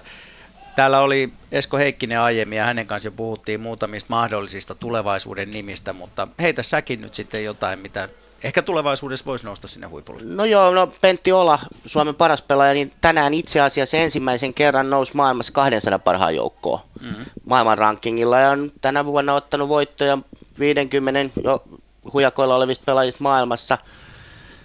se, että, että Pentilläkin alkaa jo sillä ikää olla, että nyt se harppaus pitäisi tulla, mutta ne nimet, mitä tota Esko tuossa sanoi, että Annika Lundström, Pihla Eriksson, Alex Naumi ja muut, niin ky- kyllä siellä niin kuin pelaajia on, mutta tota, tie on pitkä. Joo, se on ihan selvä juttu. Jaakko, sä oot itse nyt, oliko näin 21 vuotta? Joo, kyllä. Joo. Tota, mitä sä itse koet ja arvioit, minkä ikäisenä sä tulet ole urasi huipulla? Vaikeahan se on noin sanoa, mutta tota, en mä, en mä oikeastaan osaa tuohon vastata sen paremmin. No veikkaa jotain. Kyllä se varmaan siinä 25, 25 jälkeen. Jossain siellä, siellä hujakoilla. Nyt kun tässä on pöytätennispelaaja vieressä, niin miten sulta sujuu pöytätennis? Uh, no Intis tuli pelattua jonkin verran, mutta tietenkään en, en kyllä varmasti pärjäisi vieressä istuvalle kaverille. Mutta oliko kierteet kohdallaan silloin? Kyllä niillä Intin puumailolla niin taisi olla semmoista aikamoista läpsyttelyä vaan, että Miten Pasi Kössi sujuu? No mä jonkun verran pelannut, mutta en mä, ei, ei, ei, kyllä, ei kyllä ole sellainen. Tennistä mä pelaan aika paljon, jos näitä lajeja. Et tennis on niin kuin pingiksen jälkeen se, mitä mä pelaan eniten. Ja kyllä nyt sulkista ja kössiäkin on kokeillut ja jonkun verran pelannutkin, mutta en voi sanoa. Että no on erittäin hyviä lajeja sillä ottaa itsestä kunnon hiki irti. Hmm. Kertokaa kuulijoille, ketkä on tullut tässä kesken kaiken mukaan tähän ohjelmaan, niin tätä lähetystä tehdään suorana Vantaalta Energia-areenalta, jossa on käynnissä sulkapallo Finnish Openin karsinnat. Ja nyt te kaksi herraa olette tässä katsellut, että täällä pelit käy. Miltä tämä sulkis näyttää näin niin kuin nykyaikana? No joo, muu, mä nyt on sulkista, kun nyt Ruskeasuolla on koko elämäni melkein harjoitellut, niin siellä sulkapallopelaajien kanssa tutustunut ja muuta, että mä oon sulkista seurannut aika paljon, että, että tota, ei, ei, tota, ei tämä mulle uusi juttu ole. Jaakko. No, nopea peli ja en ole itse itse asiassa hirveästi katsonut sulkista TVstä nyt jonkin verran, mutta tota, oikein viihdyttävähän se on, niin kuin kaikki mailapelit itselle on seurata. Kuinka paljon tämä on samanlaista kuin Squash sun mielestä? No, liikkumista katoin, niin vähän se on eri, erinäköistä, mutta tota, siinä on ihan samoja piirteitä ja samaa kehohallintaa vaatii. No Pasi, jos puhutaan pöytätenniksestä, Aasia on semmoinen paikka, joka dominoi oikeastaan sitäkin lajia. Minkä takia? No joo, Aasiassa tietysti Kiinassa pingis on kansallisurheilu, että siellä se tietysti juontaa juuret pitkältä ajalta. Pingiksen arvo niin kuin yhteiskunnassa Aasiassa on niin kuin ihan eri luokkaa, mitä se on täällä Euroopassa. Okei, Saksassa, Ranskassa, Ruotsissakin tosi joku aika pingis on ollut niin kuin iso laji, mutta ei voi puhua niin kuin samanlaisesta statuksesta niin kuin yhteiskunnassa, mitä se asiassa on. Mistä se johtuu? Onko se niin kuin just tästä kulttuurista vai mistä se on kiinni? Mm, no joo, ehkä tässä nyt mennään tuollainen 15 vuotta taaksepäin, kun Ruotsi oli maailman paras, niin mm. silloin oli niin kuin sellainen, tuntui, että Ruotsi on pingismaa loppuun asti, mutta nyt sielläkin on alkanut vähän sillä kun ei ole enää yhtä hyviä pelaajia, niin sen, se ei ole niin paljon mediassa ja muuta. Kiinassa, Kiinassa niin niilläkin, heilläkin on ollut huonoja vuosia, mutta se, sen lajin arvo niin kuin yhteiskunnassa ei ole laskenut, vaikka on ollut niin kuin, huonojakin vuosia siellä. Et se, on, se on iso, ja, iso laji ja tähän liittyy kaikki nämä ping-pong-diplomatiat aikana USA ja mm. Kiinan välillä ja oikein historiallisia juttuja ja se on ehkä luonut... Muun muassa Forrest Gumpista tuttua Joo, se on, se on totta, joo. Tota, miten teille molemmille merkitsee se, että te olette suomalaisia pelaajia, kun te olette tuolla maailmalla ollut, niin millainen merkitys sillä on? Miten teidät otetaan vastaan? Äh, onhan sillä tietysti omalla kansallisuudella aina merkitys, kun pelaat itselle, niin pelaat myös maalle, että kyllä siinä on se varsinkin Ar- Euroopan mestaruuskisoissa, arvokisoissa, niin se on, niin tulee siellä esiin. Mites Pasi? No joo, mulla on se, että mä Ruotsissa pelasin kolme vuotta sarjaa ja 12 vuotta Bundesliigaa Saksassa ja kyllä mä oon aina kokenut, ky- kyllä se, niin kuin, se on hirveän tärkeää, kun täältä Suomesta menee, että sä myös sitten niin kuin suomalaiset futispelaajat on tehnyt, että suomalaisille tulee sellainen maine, että su- niihin voi luottaa ja ne hoitaa hommansa kunnolla ja se, että kyllä mulla on niin kuin sellainen tunne, että suomalaisia urheilijoita tuo maailmalla arvostetaan tosi paljon. Jaakko, nyt sä oot siis aktiiviurheilija matkalla urasi huipulle, näin me toivotaan ja uskotaan, niin tota, kerro ja avaa nyt vielä tota sun päivittäistä rutiinia. Onko tämä pelkästään skuassia? Pystyt sä elää ja hengittää pelkästään skuassia? Kyllä se tällä hetkellä on, on pelkästään squashia, että tietysti siihen pitää ottaa kaikenlaista muuta, muuta niin kuin vastapainoa, mitä se ikinä onkaan, että rentoutumishetkiä se voi olla niin TV-kattelua ja ihan elokuvia, erilaista urheilua, musiikkia. Et mun, mä oon yrittänyt pitää just mahdollisimman monipuolisena mun harjoittelun, vaikka mä tähtäänkin squashissa huipulla. Että se ei pysy vaan siinä squashin ympärillä kuitenkaan. Tuossa kuultiin hetki sitten Sami Elopuro haastattelu, joka siinä kuunteli niitä harjoittelumääriä, niin tänä päivänäkin ne tuntuu aika hurilta. Pääsetkö sä samaan? Kyllä mä oon harjoittelumääriä nostanut, mutta niitä ei voi silleen suoraan nostaa sinne kolmeen harjoitukseen päivässä, koska sun kroppa ei välttämättä sitä kestä, niin kuin Samikin sanoi, että kaikille ei kestänyt ja pitää kuunnella sitä kroppaa siinä. Ja, ja kyllä ne on nyt noussut ne harjoitusmäärät tässä tämän vuoden alussa, alusta lähtien ja kyllä mä uskon, että se, se tie jatkuu. Oletko päässyt itse asiassa testaamaan nyt esimerkiksi muiden lajien huippuja vastaan jossain näissä kuntoarvoissa tai lihaskuntotuloksissa tai jossain tällaisissa? Ää, en oikeastaan ole, että Intissä nyt oli urheilukoulussa, niin siellä jotain testattiin, mutta ei, ei muuten. Kiinnostaisiko tietää, että missä mennään versus muihin? Olisi se kyllä mielenkiintoista kieltämättä tietää. Mites Pasi, kuinka paljon sä silloin, kun voiko sanoa, kun olit huipulla, niin kuinka paljon treenasit? no kyllä mä treenasin, että kyllähän mä kymmenen vuotta niin kuin ihan päätoimisesti tätä tein.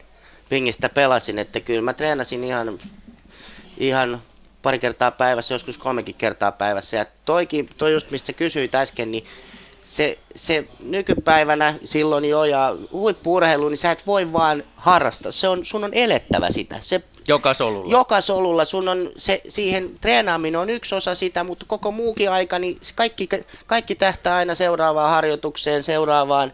Et sitä niin kuin, mun mielestä sellaista tilannetta ei, että sä treenaat vaan ja sit sä suljet koko sen lajin pois. Tietysti hetkeksi voi katsoa leffaa tai jotain, mutta niin kuin sillä että, että kyllä sun pitää niin kuin het, koko hetki sitä, joka hetki sitä ajatella. Että se, se, ja se vaatii hirveän intohimon siihen lajiin, muuten se ei onnistu. Miten Jaakko, kun sä kerrot sun ystäville ja kavereille, että tai kun kerroit aikana, että nyt muuten lähdetään satsaamaan skuassia ja mä aion siihen panostaa kaikkeni, niin millaista palautetta sieltä silloin tuli? No se on ehkä enemmän sille pikkuhiljaa ajautunut siihen suuntaan, että ei ollut semmoista yhtä hetkeä, jolloin mä päätin, että nyt mä alan.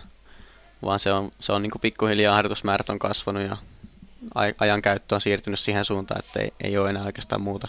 Mutta tuliko kavereilta minkälaisia kommentteja? Oliko ne silleen, että sä oot ihan hullu, kun sä yrität tota, vai tuliko kannustusta? Kyllä se on kannustavampaa ollut. Ja ehkä vähän ihailua joiltain osilta ja sitten taas jotkut ehkä enemmän niin opiskeluun päin yrittänyt suunnata. Niin ei se varmaan ihan herkkua kuitenkaan se, että joka viikonloppu on jossain lentoasemalla jossain päin maailmaa ja hotelli, hotelleissa viettää ja pelikentillä aikaa vai onko se herkkua? Kyllä se välillä, välillä on yksinäistä, mutta tota, siinä, on, siinä on hyvät ja huonot puolet, sanotaan näin. Se on ammattivalintakysymys. Niin kuin kaikissa niin. asioissa. Niin. Pasi, sä sanoit, että sä pelasit Bundesliigaa silloin aikana, mitä se oli, 10 vuotta? 12, 12 vuotta. vuotta. Mitä siltä reissulta, siltä ajalta jäi käteen? No sanotaan niin, että sen ajan mä sain tehdä tätä hommaa ammattimaisesti. Se oli, sitä, se, oli se unelma, mitä pienenä ajattelin, että saisi pelata pingistä ammattimaisesti ja, ja tota, hirveästi kokemusta. Kielitaito tuli,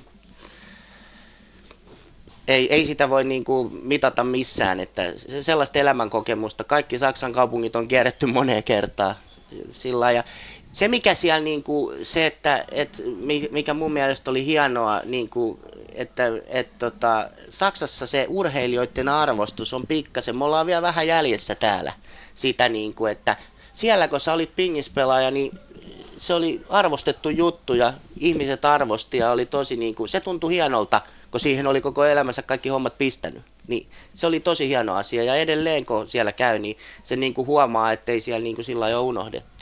No, joo, tämä on käsipalloilija Mikke Chelman, joka oli myös kova sana Saksassa aikana. Hän sanoi, että tämä on kova juttu saksalaisessa ja eurooppalaisessa kulttuurissa, että siellä ei entisiä menestys menestyneitä urheilijoita kyllä unohdeta. No joo, Mikestä mä voin sanoa sen, että tässä Suomen maassa harva tietää, kuinka iso tähti Mikke on Saksassa.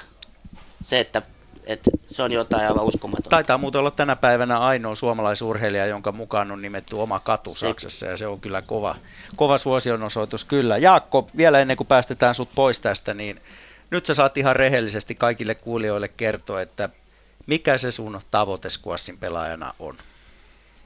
Se on maailman top 10 pääseminen. Rikot Sami Elopuron kutossian. Ja sitten sanoisin, että mulle se turnauksen voittaminen on, niinku, se on hienoa, että vaikka Sami sanoi tuossa, että se tietysti vaatii paljon enemmän se rankingin pitäminen ja nostaminen, niin kyllä se kuitenkin, että sä voitat jotain, niin se on se hieno tunne. No Sami tuossa vähän aavisteli, että ehkä vuonna 2020 skuassa saattaisi olla olympialajia. Tässä kun no, nopean päässä laskun tekee, niin se olisi aika, aika passillissa iässä siihen aikaan. Se olisi, olisi otollinen, otollinen aika skuossin nousta sinne ja sama, sama aikaan niin itse taistella tie, tie sinne olympialaisiin. No ensi vuonna, 2016, kuinka monta turnausvoittoa tulee tilille? Saa nähdä, saa nähdä. Toit, Suomessa tulee varmasti voittoja, mutta toivottavasti myös, myös ulkomailla. Missä päin mahdollisesti? Ää, ne on ihan ympäri, ympäri maailmaa, että Euroopassa ja sitten vähän kauempana. Niin, se on hyvä pitää haarukka laajana. Ei lähde tässä mm. vaiheessa sanoa, että mistä se tulee. Jaakko Vähämaa, kiitoksia sulle tästä vierailusta ja kiva kun kävit täällä ja hyvää pääsiäistä sinulle. Kiitos samoin. Ja sitten otetaan seuraava, seuraavaksi sieltä sitten mukaan lähetykseen. Katsotaan, Pontus Jänttihän se sieltä tulee, tulee mukaan. Ja jos tässä vieressä on Pasi Valasti, jonka kaikki tuntevat tota, pöytätenniksen parista, niin Pontus Jäntti on sitten varmaan nimi, jonka kaikki tuntee sulkapallon parista. Tervehdys Pontus. Terve, kiitos kutsusta. Kiitos kun tulit. Mikä, mitäs puuhaat tänä päivänä? Mä, tota, mä teen tämmöistä hyvinvointivalmennusta. Mulla on oma firma ja mä oon 15 vuotta yritän coachata tavallisia ihmisiä parempaan kuntoon, liikkumaan ja syömään vähän järkevämmin. Ja sit mä oon nyt oikeastaan ensimmäistä kertaa melkein 15 vuoteen käytännössä voi sanoa, vaikka mulla on kolme lasta kyllä, jotka pelaa sulkista, mutta silleen enemmän.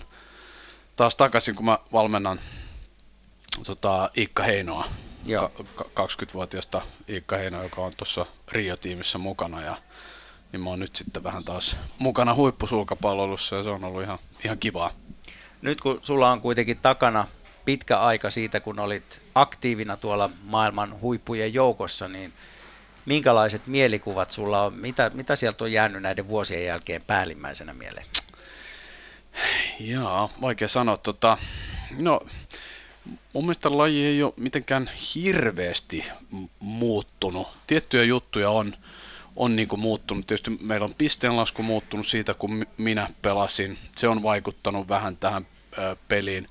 Meillä on mailojen jännitykset muuttunut paljon kovemmiksi. Mun mielestä pallo on pikkasen nopeampi. Peli on muuttunut pikkusen nopeammaksi. Nopeusvoimaominaisuudet on me, mennyt eteenpäin. Kerta kaikkiaan, että et, et pelaajat on niinku vahvempia, mutta se, se nähdään niinku kautta lajien, että et voimapuolen ominaisuudet on vaan niin kuin hirveän paljon kehittynyt. Että mu- muuten niin mä en, mä en muuten näe mitään kauhean ihmeellistä, että et koen, että et, et, et, ei ole sillä tavalla niin kuin muuttunut. Me, melkein niin sanotusti van, vanhoilla opeilla pystyy, kokeet pystyy niin kuin valmentamaan me saatiin viime olympiakisoissa tämmöinen asiakaspalaute liittyen sulkapalloon, että avatkaa nyt meille penkkiurheilijoille, että mitä se tarkoittaa se nopea pallo ja se hidas pallo, niin kerro nyt penkkiurheilijoille, mitä se sulkapallossa tarkoittaa. No nopea pallo tarkoittaa sitä, että kun me yleensä äh, testataan pallo, me lyödään se tuolta takakentältä ja lyödään se, niin sen pitäisi mennä suunnilleen tonne nelinpelin syöttörajalle, eli toi takaviiva ei ihan takimainen, niin sinne se pitäisi mennä. Ja jos, jos se menee sen taakse, niin silloin se on pikkusen nopeampi se pallo. Ja sitten saattaa olla sille, että se jää jopa metrin tuolta, niin silloin on, on helpompi, tai silloin se on hitaampi pallo ja, ja pitää vaan olla sen verran hyvä pelaaja, että, että hallitsee nämä tota, pallot, mutta kun se on kuitenkin luonnon tuote, niin, niin, tota, niin, niin vaikka se on erittäin hyvin standardoitu, niin, niin silti siellä tulee ö, vaihtelua. Pasi, onko, oliko teillä pöytätenniksessä tämmöisiä nopeita ja hitaita palloja? Itse asiassa tämä on hyvin ajankohtainen kysymys. Pingiksessä vaihtuu nyt, Pingiksessä on ollut vuosikaudet selluloidipallo. Hmm. Ja tämän kauden alkuun vaihdettiin muovipalloa. Mikä se ero on käytännössä? Itse asiassa se, käytännössä se ero on, että, että se pomppaa hiukan huonommin siitä pöydästä se muovipallo. Ja nyt kun se on vasta ihan uusi tuote, niin siellä on niin kuin pallojen sisällä hirveitä eroja. Tai pallo, kuuden pallon putkilossakin on, voi olla kaksi hyvää ja loput on huonoja, että se kehitystyö varmaan niin kuin siinä tota, tekee sen, että sieltä tulee tasa-arvoisempaa tavaraa, mutta kyllä se on ollut niin kuin se, selvästi sellainen muutos, joka vaikuttaa peliin, niin kuin, että vaikka se kuulostaa ihmeelliseltä, niin sillä on aika iso merkitys. Onko pöytätenniksessä muuten toi mailojen pinnotus, onko se muuttunut tässä vuosien öö, saatossa? No ei hirveästi, tai sanotaan, että kumit kehittyy koko ajan, mutta ei se perusjuttu, se kierre, kierreominaisuudet ja ne, niin sanotaan, että se on mieluummin muuttunut siihen suuntaan, että ne on niin kuin enemmän katapulttimaisempia ne mailat, että no kovempaa lähtee, että ehkä siihen suuntaan se on mennyt. Pontus, nyt kun ollaan täällä Vantaalla ja sulkapalloa tosiaan pelataan tässä meidän silmienkin edessä, niin millaisena sä pidät suomalaisen sulkapallon tasoa noin niin kuin ylipäänsä tällä hetkellä? Hmm, tota, mä sanoisin näin, että, että meillä on aika hyvää, hyvää, todella hyvää toimintaa, jos vertaa mun aikoihin. Silloin meillä on nyt hyvä, kun meillä on tämä Rio-tiimi, joka, joka harjoittelee niin kuin, päivittäin yhdessä ja, ja tota, että meillä on mun mielestä paljon parempaa se toiminta nyt, että silloin, silloin sitä oli niin kuin vähän enemmän niin kuin pelaajat oli, oli enemmän yksin, et, et mä näen sen ainakin hyvänä, erittäin hyvänä kehityksenä. Ja, ja sitten täytyy sanoa, että, että pelaajien niin kuin on, on enemmän, se, se taso on niin kuin leveämpi niin, niin sanotusti niin kuin maailmallakin, että meillä tulee niin kuin tosiaan sellaisista maissa, mistä ei tullut mun aikana hirveän hyviä pelaajia, esimerkiksi Espanja tai jotain, voitti just junioreiden tota, EM-joukkuekilpailu, mitä, mitä myös niin kuin naurettu mun, mun aikana, että, että siellä on pieni, pieniä muutoksia. Tosin edelleen samat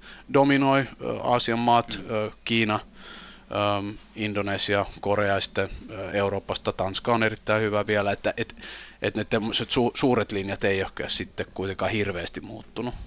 Mitäs mieltä saat siitä, että Suomella on ollut aina niin kauan kuin laji on ollut olympiakisoissa, niin edustusta mukana lajissa? Kuinka tärkeänä sä sitä pidät?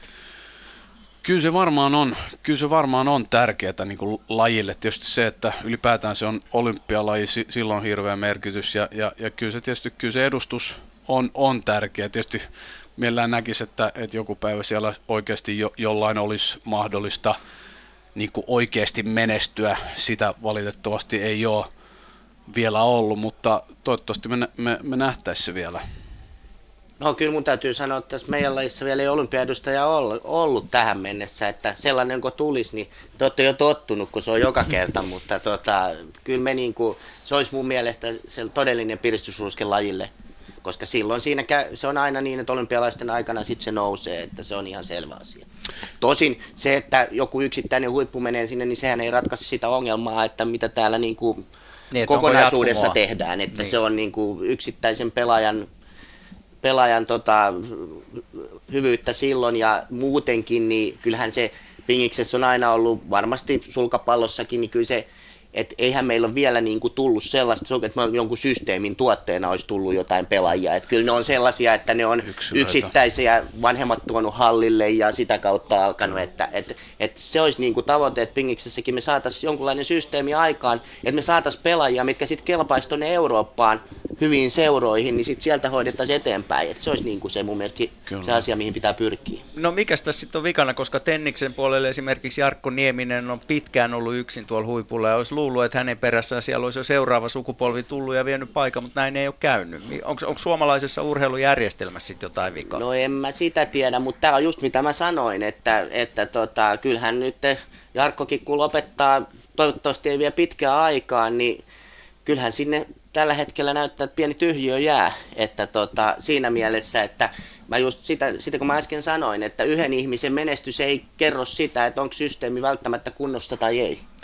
Mutta se on jännä, jos tuossa kun sä sanot, mä, mä oon silti, mä oon aina ajatellut niin, että, että kun miettii koko sitä systeemiä, ja niin, niin just kun sanot, että tulisiko systeemin kautta jotain niin kuin hyviä pelaajia, mun mielestä meillä on nyt niin kuin jonkunlaista systeemiä, ja, ja sieltä on mahdollisuus tulla hyviä pelaajia, ja silti jos, jos miettii niin kuin lajin niin kuin kehittämistä ja suosiota, että me halutaan lisää suosiota, niin, niin kyllä jonkun menestys on, niin kuin, että, että se, se on niin se on niin kova markkinointi niin sanotusti, että ei ole, ei ole sellaista mahdollisuuttakaan, että jos joku menestyy, niin se, se, se vaan niin kuin räjäyttää pankin. Ja si, meillä on siitä paljon esimerkkejä eri lajeista. Että jos joku vaan niin kuin pärjäisi, että jos on semmoinen systeemi, että me luotaisiin näitä niin kuin pelaajia, jotka pääsisivät niin huippuun, niin sitten se vaan, sit, sit se vaan niin kuin automaattisesti leviää se homma. Joo, siinähän käy sillä sitten, että jos joku pärjää, niin sitten alkaa seuroihin tulee Joo, enemmän just, ihmisiä, kyllä. ja silloin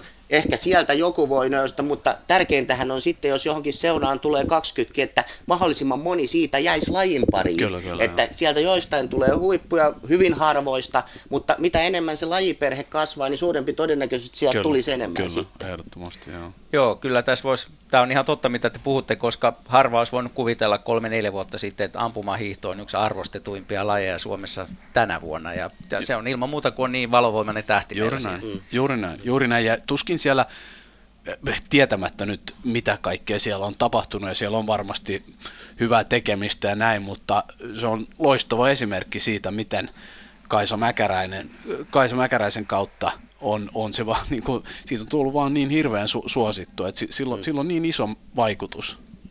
Te kuuntelette Yle Puheessa Mailla-peli-iltaa ja aina kello 20 asti aiheesta keskustella. Meillä on ollut hyvää keskustelua tällä illalla ja on ollut tenniksestä puhetta, pöytätenniksestä, squashista ja nyt sitten myös totta kai sulkapallosta.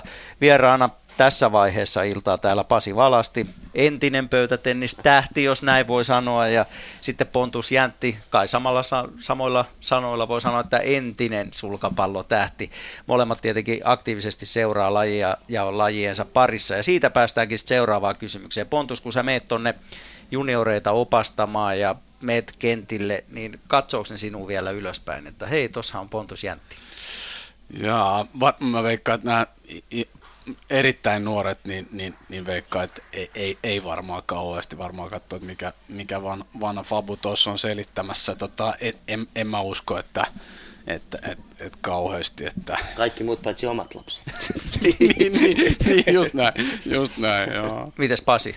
No joo, se, että, että tota, no, aika on, kulunut, aika on kulunut sen verran, että nämä nykyjunnut ei ole ehkä nähnyt mua silloin, kun mä olin parhaimmillaan, että et niin kuin on nyt nähnyt, kun mä oon tässä jäädytellyt, että ei ne hirveän ylöspäin enää katso. Hei, olitteko te tuttuja jo aiemmin, kun toi Pontus tuli sisään, niin aika lämpimät terveiset teillä tuli tuossa toisille, että olitteko te aktiiviaikana paljonkin tekemisissä? Kyllä me, tota, niin kuin mä sanoin tuossa yhdessä vaiheessa, niin suolla ollaan harjoiteltu kohta, täytyy varmaan kyllä. sanoa, että 30 vuotta. Kyllä, niin, niin kyllä. Tota, tota, kyllä me siellä nähtiin tosi paljon ja monta kertaa juteltiin. Ja tämä on yksi asia mun mielestä, mikä on hyvin tärkeä näiden lajien välinen keskinä, että jutellaan. Ei me nyt syvällisiä ikinä mm, juteltu, mm. mutta aina kysyttiin, että miten meni. Mä en ihan ole varma, että tunteeko nämä nykyjunnut tai nykyhuiput toisiaan eri lajeista. Mä en tiedä. Ja mun mielestä sellainen keskustelu, niin kuin Sami oli tuossa me molemmat tunnetaan Sami hyvin ja kaikki tollaset, niin eihän siitä voi muuta olla kuin hyötyä, että vaihdetaan ajatuksia. Ja Pontus ja Sami oli mulle niin kuin tavallaan sillä esikuvia omassa lajissa, että oli pikkasen vanhempia ja pärjäskin pikkasen paremmin, niin oli niin kuin sellainen, että itsekin halusi niin kuin, samanlainen niin kuin, niin kuin, yritti niin kuin, lainausmerkeissä taistella samaa, mm. että päästä, pääsisi niin kuin itse samalle tasolle. Että. Mutta kai se on just tämmöinen, niin kun, en tiedä miten, vaikea sanoa, kun en hirveän tarkkaan tiedä, mutta tämmöinen lajien välinen, puhuttiin aina, aina niin kuin aikaisemmin lajikateudesta, mm. että et, tota, et en, en oikein osaa sanoa, että minkälaista var, varmasti sitä nyt edelleen on, että, mutta kyllä mun mielestä niin kuin, paljon enemmän pitäisi olla niin kuin, yhteistyössä niin kuin muiden lajien kanssa ja niin kuin nähdä ja saada sieltä niin kuin ideoita, koska ei kuitenkaan kaikkea osata. Joo, ja sitten se terve, terve sellainen kateus on ihan ok, Joo. että jos sulkis Mikä on terve pärjää, kateus? No jos sulkis pärjää, niin jumalauta, nyt me näytetään, että mekin pärjätään Joo. pingiksessä. Joo. Mä esimerkiksi käytän tuossa, kun mä jos jonkun verran junnuja on vetänyt, niin Jarkko Niemistä monta kertaa esimerkkinä, niin kuin, että kattokaa nyt, että mihin pääsee, kun hirveästi tekee duunia. Niin kuin omistautuu asialle. Niin, Täällä oli äsken, äsken Jaakko Vähämaa, joka oli squash-pelaaja, voitti muun muassa Olli Tuomisen, ja siinä tuli selväksi, että kyllä kaveri niin kuin aikoo oikeasti omistautua ja aikoo panostaa nyt muutaman vuoden ajan ainakin tähän hommaan. eikä tänä päivänä ole muuta vaihtoehtoa, että se on joko huippuurheilu tai, tai sitten jotain muuta. Joo, ja mun mielestä sellaiset kaverit, jotka 17, 18, 19-vuotiaan päättää, että satsaa opiskeluun, nehän tekee oikeasti ehkä vielä fiksumman vaihtoehdon. Todennäköisesti fiksumman. Niin, että se on, niinku, se on täysin hyväksyttävää. Et se, se, joka sitten päättää satsaa urheiluun, niin se on kova tie. On. Ja se, on. se, että saatko sä siitä mitään takas, kaikki on epävarmaa yhteen loukkaantumiseen voi kaikki kaatua. Et mun mielestä se, että et se on ammattivalintakysymys tavallaan ja se, että et jos sä päätät panostaa opiskeluun, niin se on todella fiksu ja hyvä vaihtoehto ja that's it. Pontus Jäntti ja Pasi Valasti, tuossa puhuttiin just siitä, että olisi hyvä ottaa toisilta lajeilta vähän oppia. Pitäisikö perustaa mailapeleille semmoinen oma pooli, jossa se tieto pyörisi ja kulkisi lajila, lajirajojen yli? Ei, ei, ei huono idea, ei, ei huono idea, koska kyllä, kyllä niin kuin ehdottomasti on, on mun mielestä voisi saada niin kuin, ideoita, että et, et, nimenomaan niin kuin mitä, mitä eri lajeissa tehdään, koska aina tehdään ja aina niin kuin ideoin saaminen niin kuin on, on, on hyväksi, koska helposti sitä niin kuin vähän ratautuu niihin omiin hommiin. Mun teki mieli vielä sanoa tuosta, kun puhuttiin tuosta ammatinvalinnasta, että nyt kun on 15 vuotta sitten, kun mä lopetin ja saanut vähän välimatkaa tähän hommaan ja nyt niin kuin tulee uudestaan mukaan tähän, niin, niin ymmärtänyt ehkä enemmän sitä omaakin niin kuin, uraa, että et, et miten, miten kovaa toi urheilu todella on. Ja, ja sitten kun on nähnyt tässä niin kuin, jo, jonkun verran nyt ta, takaisin tätä niin kuin hu, huippujen niin kuin tekemistä, niin vä, välillä niin kuin ihme, ihmettelen, että että ei, ei siellä ole niin kuin ihan sata lasissa, mitä, mitä, niin kuin, mitä mun aikana oli sata lasissa. Et helposti ajatellaan, että no mut hei, toi niin kuin, että sun aikana oli, oli näin ja näin, että et, et nyt on niin kuin vähän eri asiat, mutta ei se, ei se ole niin kuin muuttunut siitä. Se että perustyö ei muutu ei, mihinkään. Ei se muutu se on, oikein se on mihinkään. ihan sama asia, että se on niin kuin... Oiko teitä ei ole? Ei todellakaan, ei todellakaan ole. Joo, ja tuosta lajien välisestä välisestä jutusta. Siinä on vielä sellainenkin, kun kaikissa näissä lajeissa on se, että se sama puoli, että tässä kierretään maailmaa ja ei se ole välttämättä aina kivaa, niin sellainen vaihtaa sellaisten ihmisten kanssa ajatuksia, mitkä on siinä samassa käytössä sanaa oravan pyörässä, mutta no, samassa, se on. samassa oravan pyörässä siinä mielessä, että niin sen varmaan mun mielestä se olisi niin kuin, ei siitä ainakaan haittaa olisi. No ei todellakaan. No voisiko tässä sitten ajatella jonkunlaista yhteistä tämmöistä, no mä menen nyt, heitän ihan hulluja ajatuksia, mutta jonkunlaista tämmöistä matkanvarauspoolia saman tien ja muuta, missä kaikki niin pystyisi auttaa toisia, ettei se ole liian yksittäistä tämä homma.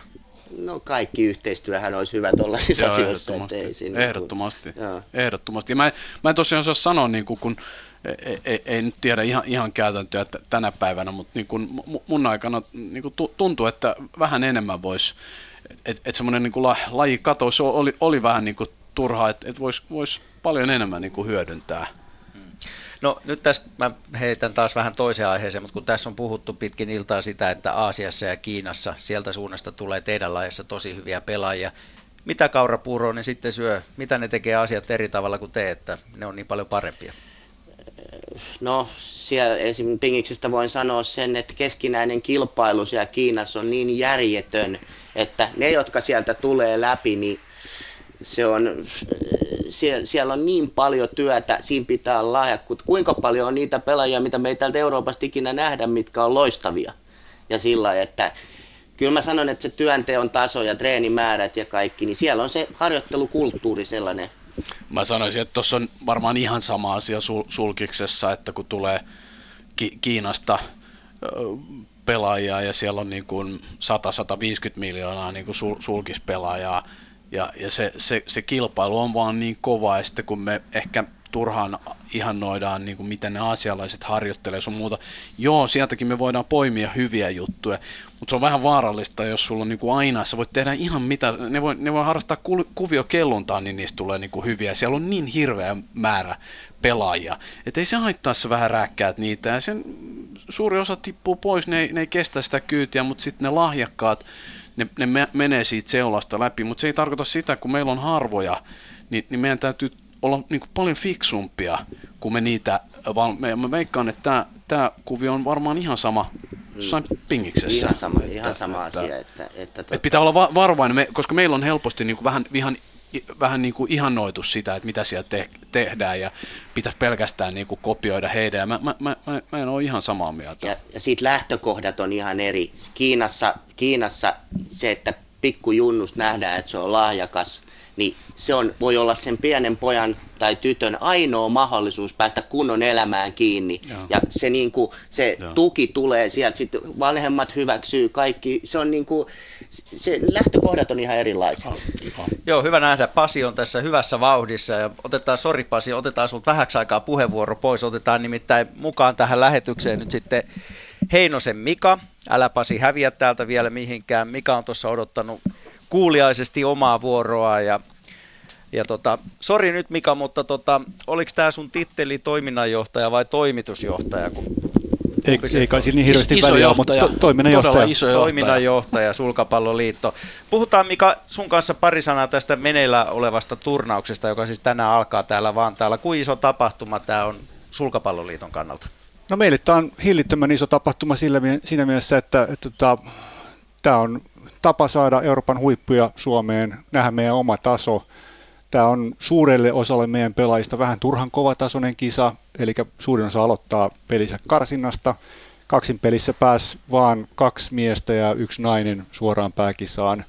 Se kuvaa sitä tasoa, millä täällä pelataan. Eli kun 32 pelaajaa on molemmissa pääkisakaavioissa, niin, niin tota, tämmöinen tilanne. Ja nyt tässä on tänään sitten porukat pelannut karsintaa ja sieltä muutamia suomalaisia nousee kaksin pelissä pääkisaan. Onko kuitenkin meidän lajin huiput, niin onko kaikki paikalla täällä? Meidän omat huiput on kaikki paikalla täällä ja, ja tota, maailmanlistalta 22 on paras ulkomaalainen vieras. Eli se on aika lailla sitä samaa sarjaa, mitä nyt aiempinakin vuosina on ollut. Joo, kyllä. kyllä. Mitä tota, minkälaista, jos ajatellaan näitä etukäteisodotuksia, niin mistä finaalista sä itse povaat sitten kaikkein parasta parasta finaalia. No mä toivon tietysti, että se on semmoinen, missä on suomalaisia mukana. Ja, ja tota, kyllähän Longin Villellä on parhaat mahdollisuudet siihen, että, että olisi sunnuntaina gameissa mukana vielä. Kuinka tärkeää se olisi ihan taloudellisestikin, että suomalainen olisi sunnuntaina finaalissa? No kyllähän suomalainen urheilukansa on semmoista, että ne tulee katsoa suomalaisia. Että jos täällä ulkomaalaiset pelaa sunnuntaina, niin voi olla, että ei hirveän moni uhraa pääsiäistään sitten Energia-areenalla sen viettoon, mutta tota, onneksi keli on vähän ihkeä, niin, niin tota, täällä on lämmintä ja mukavaa ja hyvää huippurheilua. Sä Mika edustat nyt tota hallinnollista pomoporrasta niin sanotusti ja Eskolta kysyttiin, siis Esko Heikkiseltä, joka oli Pöytätennisliiton puheenjohtaja, niin kysyttiin vähän sul, kysyttiin hänen liittonsa talousasioista ja muista, niin kysytään nyt, että miten sulkapalloliitolla menee tällä hetkellä? Siis jos taloudesta haluat tietää, niin me menee ihan kohtuullisesti, ei kylvetä rahassa, mutta pystytään järkkäämään tämmöisiä tapahtumia, pystytään pikkasen tukemaan meidän urheilijoita. Meillä on tässä mainittu jo Rio-tiimi, niin, niin pientä avustusta pystytään osalle pelaajista siellä antamaan ulkomaalaisiin kisa, kisaamisiin. Ja, ja tota, totta kai pienellä kateudella katsoo montaa muuta lajia, missä saadaan rahaa enemmän kasattua. Kumppaneita tarvitaan, soittamaan mulle, niin näin näkyvyyksistä sovitaan. Eli, eli tota, kyllä tämä on haastavaa tässä taloudellisessa tilanteessa saada kumppaneita, mutta tota, meillä on ihan siedettävä tilanne. Pitäisikö sitten hakea vähän niin kuin niitä kumppaneita vaikka sieltä Aasian suunnalta, jos sieltä irtoisi? No itse asiassa meillä on yksi hanke päällä, jossa, jossa ne yritykset, jotka tekee Suomessa Aasian kauppaa, niin, niin tota, heitä yritetään aktivoida. No miten urheilullinen taso ylipäänsä? Jos peilaat nyt vaikka viiden viimeisen vuoden sisään, niin missä mennään? Mä sanon vielä yhden pointin tuohon Aasia-juttuun, niin tämä kisahan näkyy, finaalit näkyy Aasiassa, Kiinassa, Malesiassa, Taimaassa, Vietnamissa, että, että siinä mielessä tämä on, tämä on siihen suuntaan tärkeä juttu. Mutta missä me mennään? Niin, urheilullisesti. Niin. No, Pontus taisi tuossa kehua meidän Rio-tiimiä. Meillä on siellä tosi hyvä porukka, 13 urheilijaa, jotka tota, tähtää joko Rioon tai sitten Tokioon 2020 kisoihin.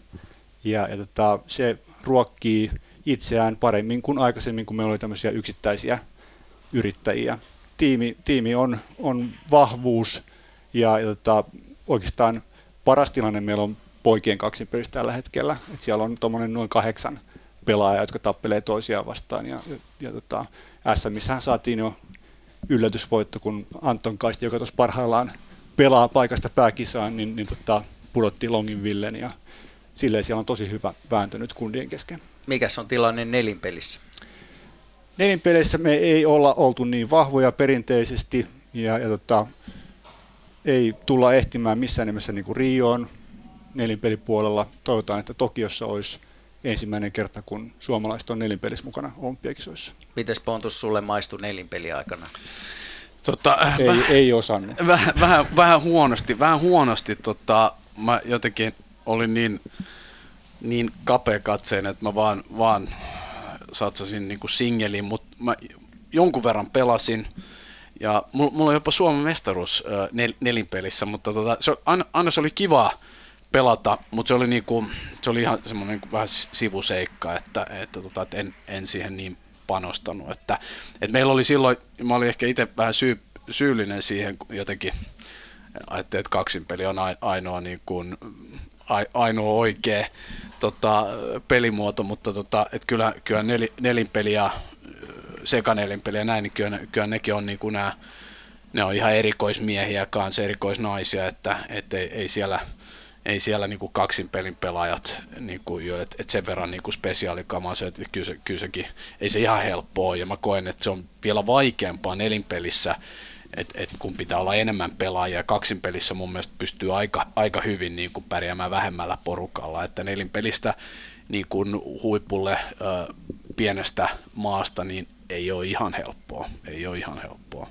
No mitäs, mikä on sitten sekanelipelin tilanne? Sekanelipeli, meillä kävi valitettavasti sillä tavalla, että meillä oli hyvä pari, joka oli tota, sadan joukossa maailmanlistalla, mutta heidän tiensä erkanivat ja tota, Anton Kaisti, joka tosiaan itseään pitää tällä hetkellä enemmän kaksin pelaajana, niin, niin tota, on meidän paras mies, sekainen pelaaja, pelaa eri parien kanssa, saanut hyviä turnausvoittoja, että siitä jos löytyisi hyvä kombinaatio, niin, niin se voisi olla siinä vaiheessa, kun kaveri itse haluaa viedä asiaa eteenpäin. Et nyt sitten on, on tota, tämän, tämän johdosta niin parit vaihtunut ja, ja tota, toivotaan, että ne nyt vakiintuu ja, ja sitten voidaan miettiä löytyykö Tokio-satsausta esimerkiksi. Mites Mika liitolle ja lajille, kuinka tärkeää se olisi, että näitä isoja turnausvoittoja siunaantuisi suomalaisille tuossa tulevaisuudessa? On se aina semmoinen mittari. Siis mun mielestä on hirveän tärkeää se, että pelaajat käy oikein tasoisissa kisoissa. Ja silloin se turnausvoitto on mahdollinen, kun se on valittu se kisataso oikein. Et nyt esimerkiksi Anton Kaisti on voittanut kisoja, eli on käynyt oikeanlaisissa kisoissa. Se on sen pelaajan motivaatiolle todella tärkeä, ettei käy niin, että menee, menee huippukisaan, hävii ekan kierroksen, menee seuraavaan huippukisaan, hävii ekan kierroksen. Voittaminen ruokkii voittamista ja, ja tota, sitten tietysti se, että, että kyllähän media kertoo silloin, kun voitetaan, ja välttämättä media ei aina huomaa sitä, että minkä tason kisa se on. Ja esimerkiksi nyt kun me pelataan täällä Finnish Openissa, niin me pelataan Euroopan sarjan korkeimman tason kisaa, jonka voittaminen on todella työlästä näille meidän pelaajille. Et jos sinne päästään nyt, niin, niin todella on hienosti onnistuttu. Pontus nyökyttelee siinä ilmeisesti samat sävelet asian suhteen. Joo, ehdottomasti. Siis se, mikä on muuttunut äh, niin kuin, mu, mu, mun ajoista on se, että, että on, on paljon enemmän näitä niin kuin tasoja. Eli, eli tota, nyt on just näitä seristason, tältä challengea, just tätä Euroopan korkeinta ja sitten on niin kuin, vielä sitten muutama aste vielä korkeat. Näitä, näitä tasoja on, kilpailuja on, on niin kuin enemmän. Ja mun aikana mä pelasin käytännössä koko ajan niitä niin kuin ko- kovimpia GP-tason niin kuin kilpailuja. Et se, on, et se, se, on, se on siinä mielessä vähän, vähän muuttunut, mutta mä, oon ihan, mä oon ihan samaa mieltä, että niin kuin oikeiden tasojen niin kuin löytäminen, että et pelaa pelaa niin kuin, että jos, jos menee liian koviin ja saa koko ajan turpaa, niin se, se, ei, se, ei, se ei kauhean hyvä ole, se ei ruoki hirveästi sitä itseluottamusta. Meillä on sille hyvä tilanne, että meillä on tällä hetkellä Suomessa järjestetään tämän Finnish Openin lisäksi Finnish International, jonka järjestää HBC-niminen helsinkiläinen seura, ja se on yhtä pykälää alemman tason kisa, ja Eetu Heino itse asiassa voitti sen syksyllä. Mm. No Mika Heinonen, kuulit varmaan, kun me tuossa äsken vähän pohdiskeltiin sitä, että pitäisikö mailapelien yhdessä järjestää ja perustaa jonkunlainen pooli, niin mitä sä sanot? Joo. No siis tällä hetkellä me tehdään hyvää yhteistyötä mailapeleissä kouluhankkeen kanssa, eli kun puhutaan ihan ruohonjuuritasosta.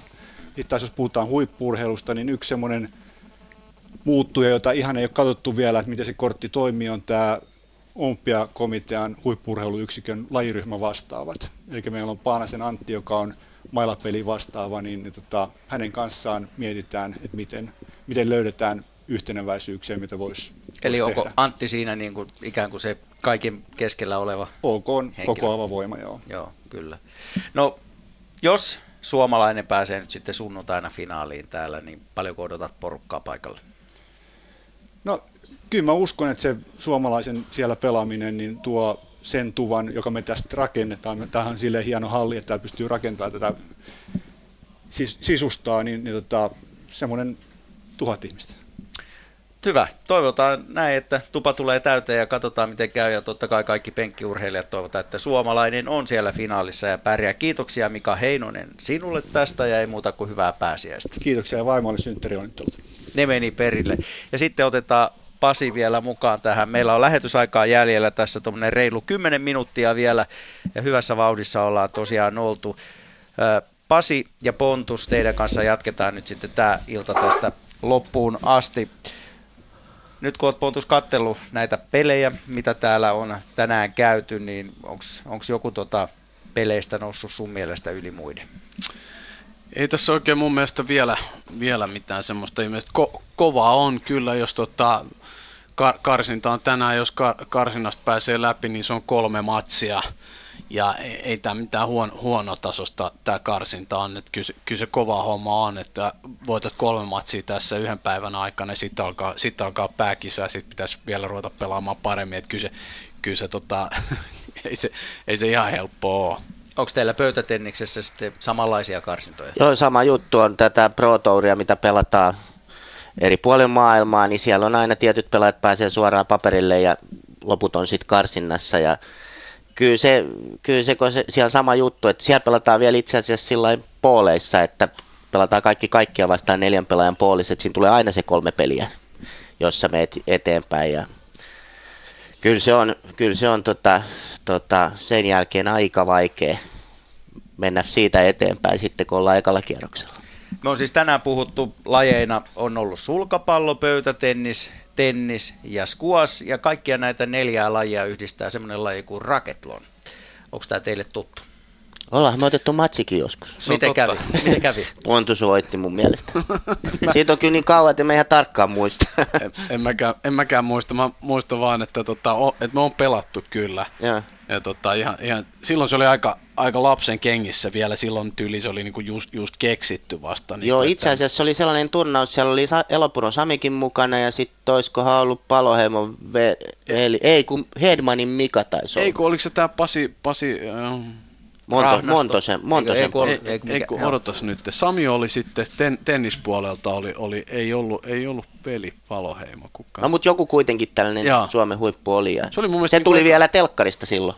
No mitäs siinä nyt sitten kävi? Eli ö, sä hävisit tässä Pontukselle, mutta mites Pontus, voittiko joku sut vai? Joo, m- mun mielestä mä mietin just, että mä, mä, mä, mä muistan ainakin, että mä en kyllä voittanut sitä. Mä en kyllä voittanut sitä. Mä muistan vaan, että... Mä luulen, että Sami voitti. Mulla on sellainen tunne.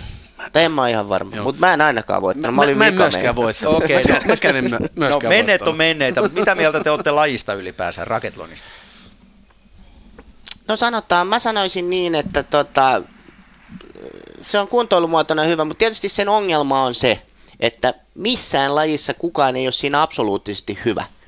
Eli onko se vähän niin kuin triathlon? Vähän niin kuin, no mä sanoisin yhdistetty hiihto tai triatlon tai, mm. tai tota, vaikka kymmenottelukin, niin onhan siinä se, että, että tota, jos osaa kaikkia, niin on loistava, mutta kun puuttuu se absolu- absoluuttinen huippu joka lajissa, niin se ei ehkä sitten se on yleisölle vaikeampi markkinoida. Pasi, sano nyt, mitkä ne neljä lajia, missä sä olit järjestyksessä paras? Tietenkin pöytätennis ykkönen, mutta sitten ne kolme muuta. missä Tämä on ihan helppo mentiin? mulle. No, Tennis on seuraava ja su- squashissa ja sulkiksessa mä oon yhtä huono. okei. Okay. Mites Pontus? Mä olin, mä olin, mä olin joo, sulkis ykkönen. Sitten mun mielestä oli kössi, sitten tota, tennis ja mun mielestä mä olin pingiksessä ihan, ihan surkea. Eikö sä osannut syöttöä? No ei, ei mä, en, mä en vaan jotenkin osannut. Musta se oli, se oli niin, se on niin hemmetin vaikea laji. Se on, se on niin vaikea laji. Mä muistan, kun Pontusta vastaan pelasin sulkapalloa, niin eka pallo kesti niin kauan, että mä en jaksanut enää yhtään, kun se juoksutti mua koko ajan. Mä hulluna juoksin vaan joka pallon perään. Joo, hyviä muistoja teillä tästä lajista. Tota, Raketlon on jäänyt kuitenkin vähän silleen varjoon nyt näihin muihin lajeihin verrattuna. Eikö ihmiset ota vakavasti? Pitääkö ne vähän niin kuin leikkinästä? Mä luulen kanssa, että siinä on ehkä vähän se jotenkin, että sitä ei ehkä... Eh, ehkä se on niin nu- nuori vielä, että en, en mä tiedä, eikö sitä voi verrata vähän, vähän tota, johonkin triatloniin niin kuin tavallaan, että mm. ehkä, ehkä ei sitäkään niin kuin alussa, ei sitäkään varmaan alussa otettu kauhean vakavasti, ehkä siitä on sitten tullut, en, en, en mä oikein osaa sanoa, mutta jotenkin ehkä just niin kuin Pasi sanoi, että, että ehkä se on yleisön vähän vaikea ottaa, että kukaan ei sitten absoluuttisesti ole ni, missään lajissa niin hyvä, että vaikka ne on niin kuin semihyviä niin kuin kaikissa. Joo, että... ja se kyllä pitää sanoa, että ne on kyllä niin hyviä, että tällä jos lähtee tästä, niin ei ole mitään mahdollisuuksia. Joo, ei, se, on se on niin kuin, se on se on, siinä on turha mennä yrittää. Joo. Meillä on vielä muutama minuutti lähetysaikaa, niin kysytään nyt tämmöisiä helppoja kysymyksiä teille tähän loppuun. Te olette seurannut omia lajejanne hamasta nuoruudesta nyt tähän päivään asti, niin miten te näette, miten teidän lajien evoluutio tulee muuttumaan seuraavan 20 vuoden aikana? Ja aloita se vaikka Pasi. Aika helppo. Tota, tota, en mä usko, että niin kuin lajissa hirveästi tulee se, että, että niin kuin mä sanoin, on tullut muutoksia mun mielestä se, niin kuin Pontuskin sanoi tuossa, että se perusjuttu, se ei, se ei katoa sieltä minnekään, että se perusvarmuus ja se perustyö, niin se on siellä pohjalla. Totta kai lyödään kovempaa välineet kehittyy ja muuta, mutta en mä niin kuin näe, että siinä hirveitä muutoksia tulisi. Mä sanoisin kyllä saman, saman asian, että ainahan asiat niin kuin kehittyy ja tuntuu, että hitse, että eihän tämä voi enää niin kuin kehittyä, mutta kyllä varmaan niin kuin, kyllä jonkunlaista niin kuin kehitystä, mutta samalla lailla kuin 20 vuotta, kun mä pelasin huipulla ja tämän päivän, niin ei, ei mitään niin kuin dramaattisia ne muutokset ole, että et var, varmaan lyö, lyödään, ollaan pikkusen nopeampia, lyödään pik, pikkusen tota, kovempaa ja tarkempaa ja näin, mutta en, en mäkään näe mitään, mitään dramaattista muutosta. No eri lajeilla on painetta siihen suuntaan, että tapahtumia, näitä urheilun tapahtumia pitää saada komta, kompaktimmaksi ja lyhyemmäksi ja sähäkämmäksi. Miten se onnistuisi mailapelien suhteen? No Pingiksessähän sama kuin Sulkiksessa on muutettu pistelaskua, että nykyisin pelataan erät 11. Mun mielestä se sääntö hetkeksi, hetkeksi aikaa ainakin huononsi pelin tasoa, koska silloin ennen kuin pelattiin kahteen yhteen, niin sulla oli tuossa alussa vähän aikaa niin kuin tulla peliin mukaan. Mm. Nyt, nyt ollaan heti ekasta pallosta 5-1, 4-1 häviöllä, niin se peli on vähän jännittyneempää siinä alussa ja se vaikuttaa pelin tasoon. Että se, mä henkilökohtaisesti tykkäsin paljon enemmän pelata kahteen yhteen kuin yhteentoista. Meillä on vähän sama juttu mun mielestä, että näitä pi- pisteenlaskuja niin kuin vähän säädellään sinne sun tänne ja mä aina niin kuin mietin, että miten, miten tämä voi, että, niin kuin, että mi, milloin sä oot niin kuin tenniksessä nähty, että niin kuin säädelty pi, pisteenlasku, mun, mun tietääkseni ei hirveästi, mm. että niin kuin, jotenkin yritetään, ja tietysti mä ymmärrän sen ihan hyvin, että yritetään keksiä jotain, mitkä niin kuin herä, herättäisi enemmän yleisöä ja tulisi sähäkkään päästä hommaa, Mut, mut tota, TV on isossa roolissa. Niin, se on todella isossa roolissa ja, ja niinku yrit, et, et mun mielestä se on niinku ymmärrettävää, mutta mut, mut välillä niinku väh, vähän, vähän li, liian paljon, niinku, että eikö voida jäädä johonkin ja, ja todeta, että okei, tämä on hyvä. Niin, sä otit sanan TV tuossa esiin, niin kysytään, että onko teidän mielestä teidän lajinne media seksikäs? No valitettavasti täytyy sanoa, kun katsoo TV-aikaa, ei näköjään. Mutta tota, se, että tietysti tässä tullaan taas, että mistä päin katsotaan, että Kiinassa tulee viikoittain päivittäisiä lähetyksiä ja mutta ei se nyt varmaan, rehellisesti täytyy sanoa, että täältä Euroopan näkökulmasta nyt hirveän mediaseksikäs on.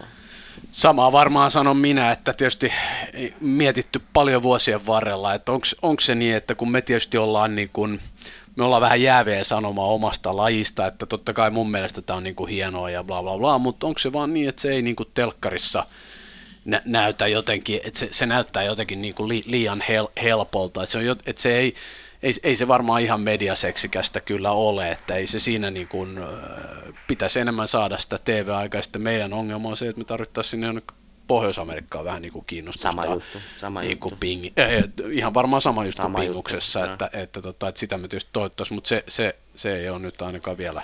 No Squashissahan on tehty niin, että siellä on muun muassa Grand Central Stationiin pistetty pelikenttä ja siellä järjestetty turnaus. Pitäisikö teidänkin mennä Eiffeltornin juurelle tai johonkin pelaamaan? on niitä kokeiltu kaikkia tollasia. Että kyllä mä sanon, että tuohon telkkarijuttuun vielä, niin kyllä se suurin ongelma Pingiksessä on se, että niitä kierteitä sä et telkkarin välityksellä niin. ymmärrä.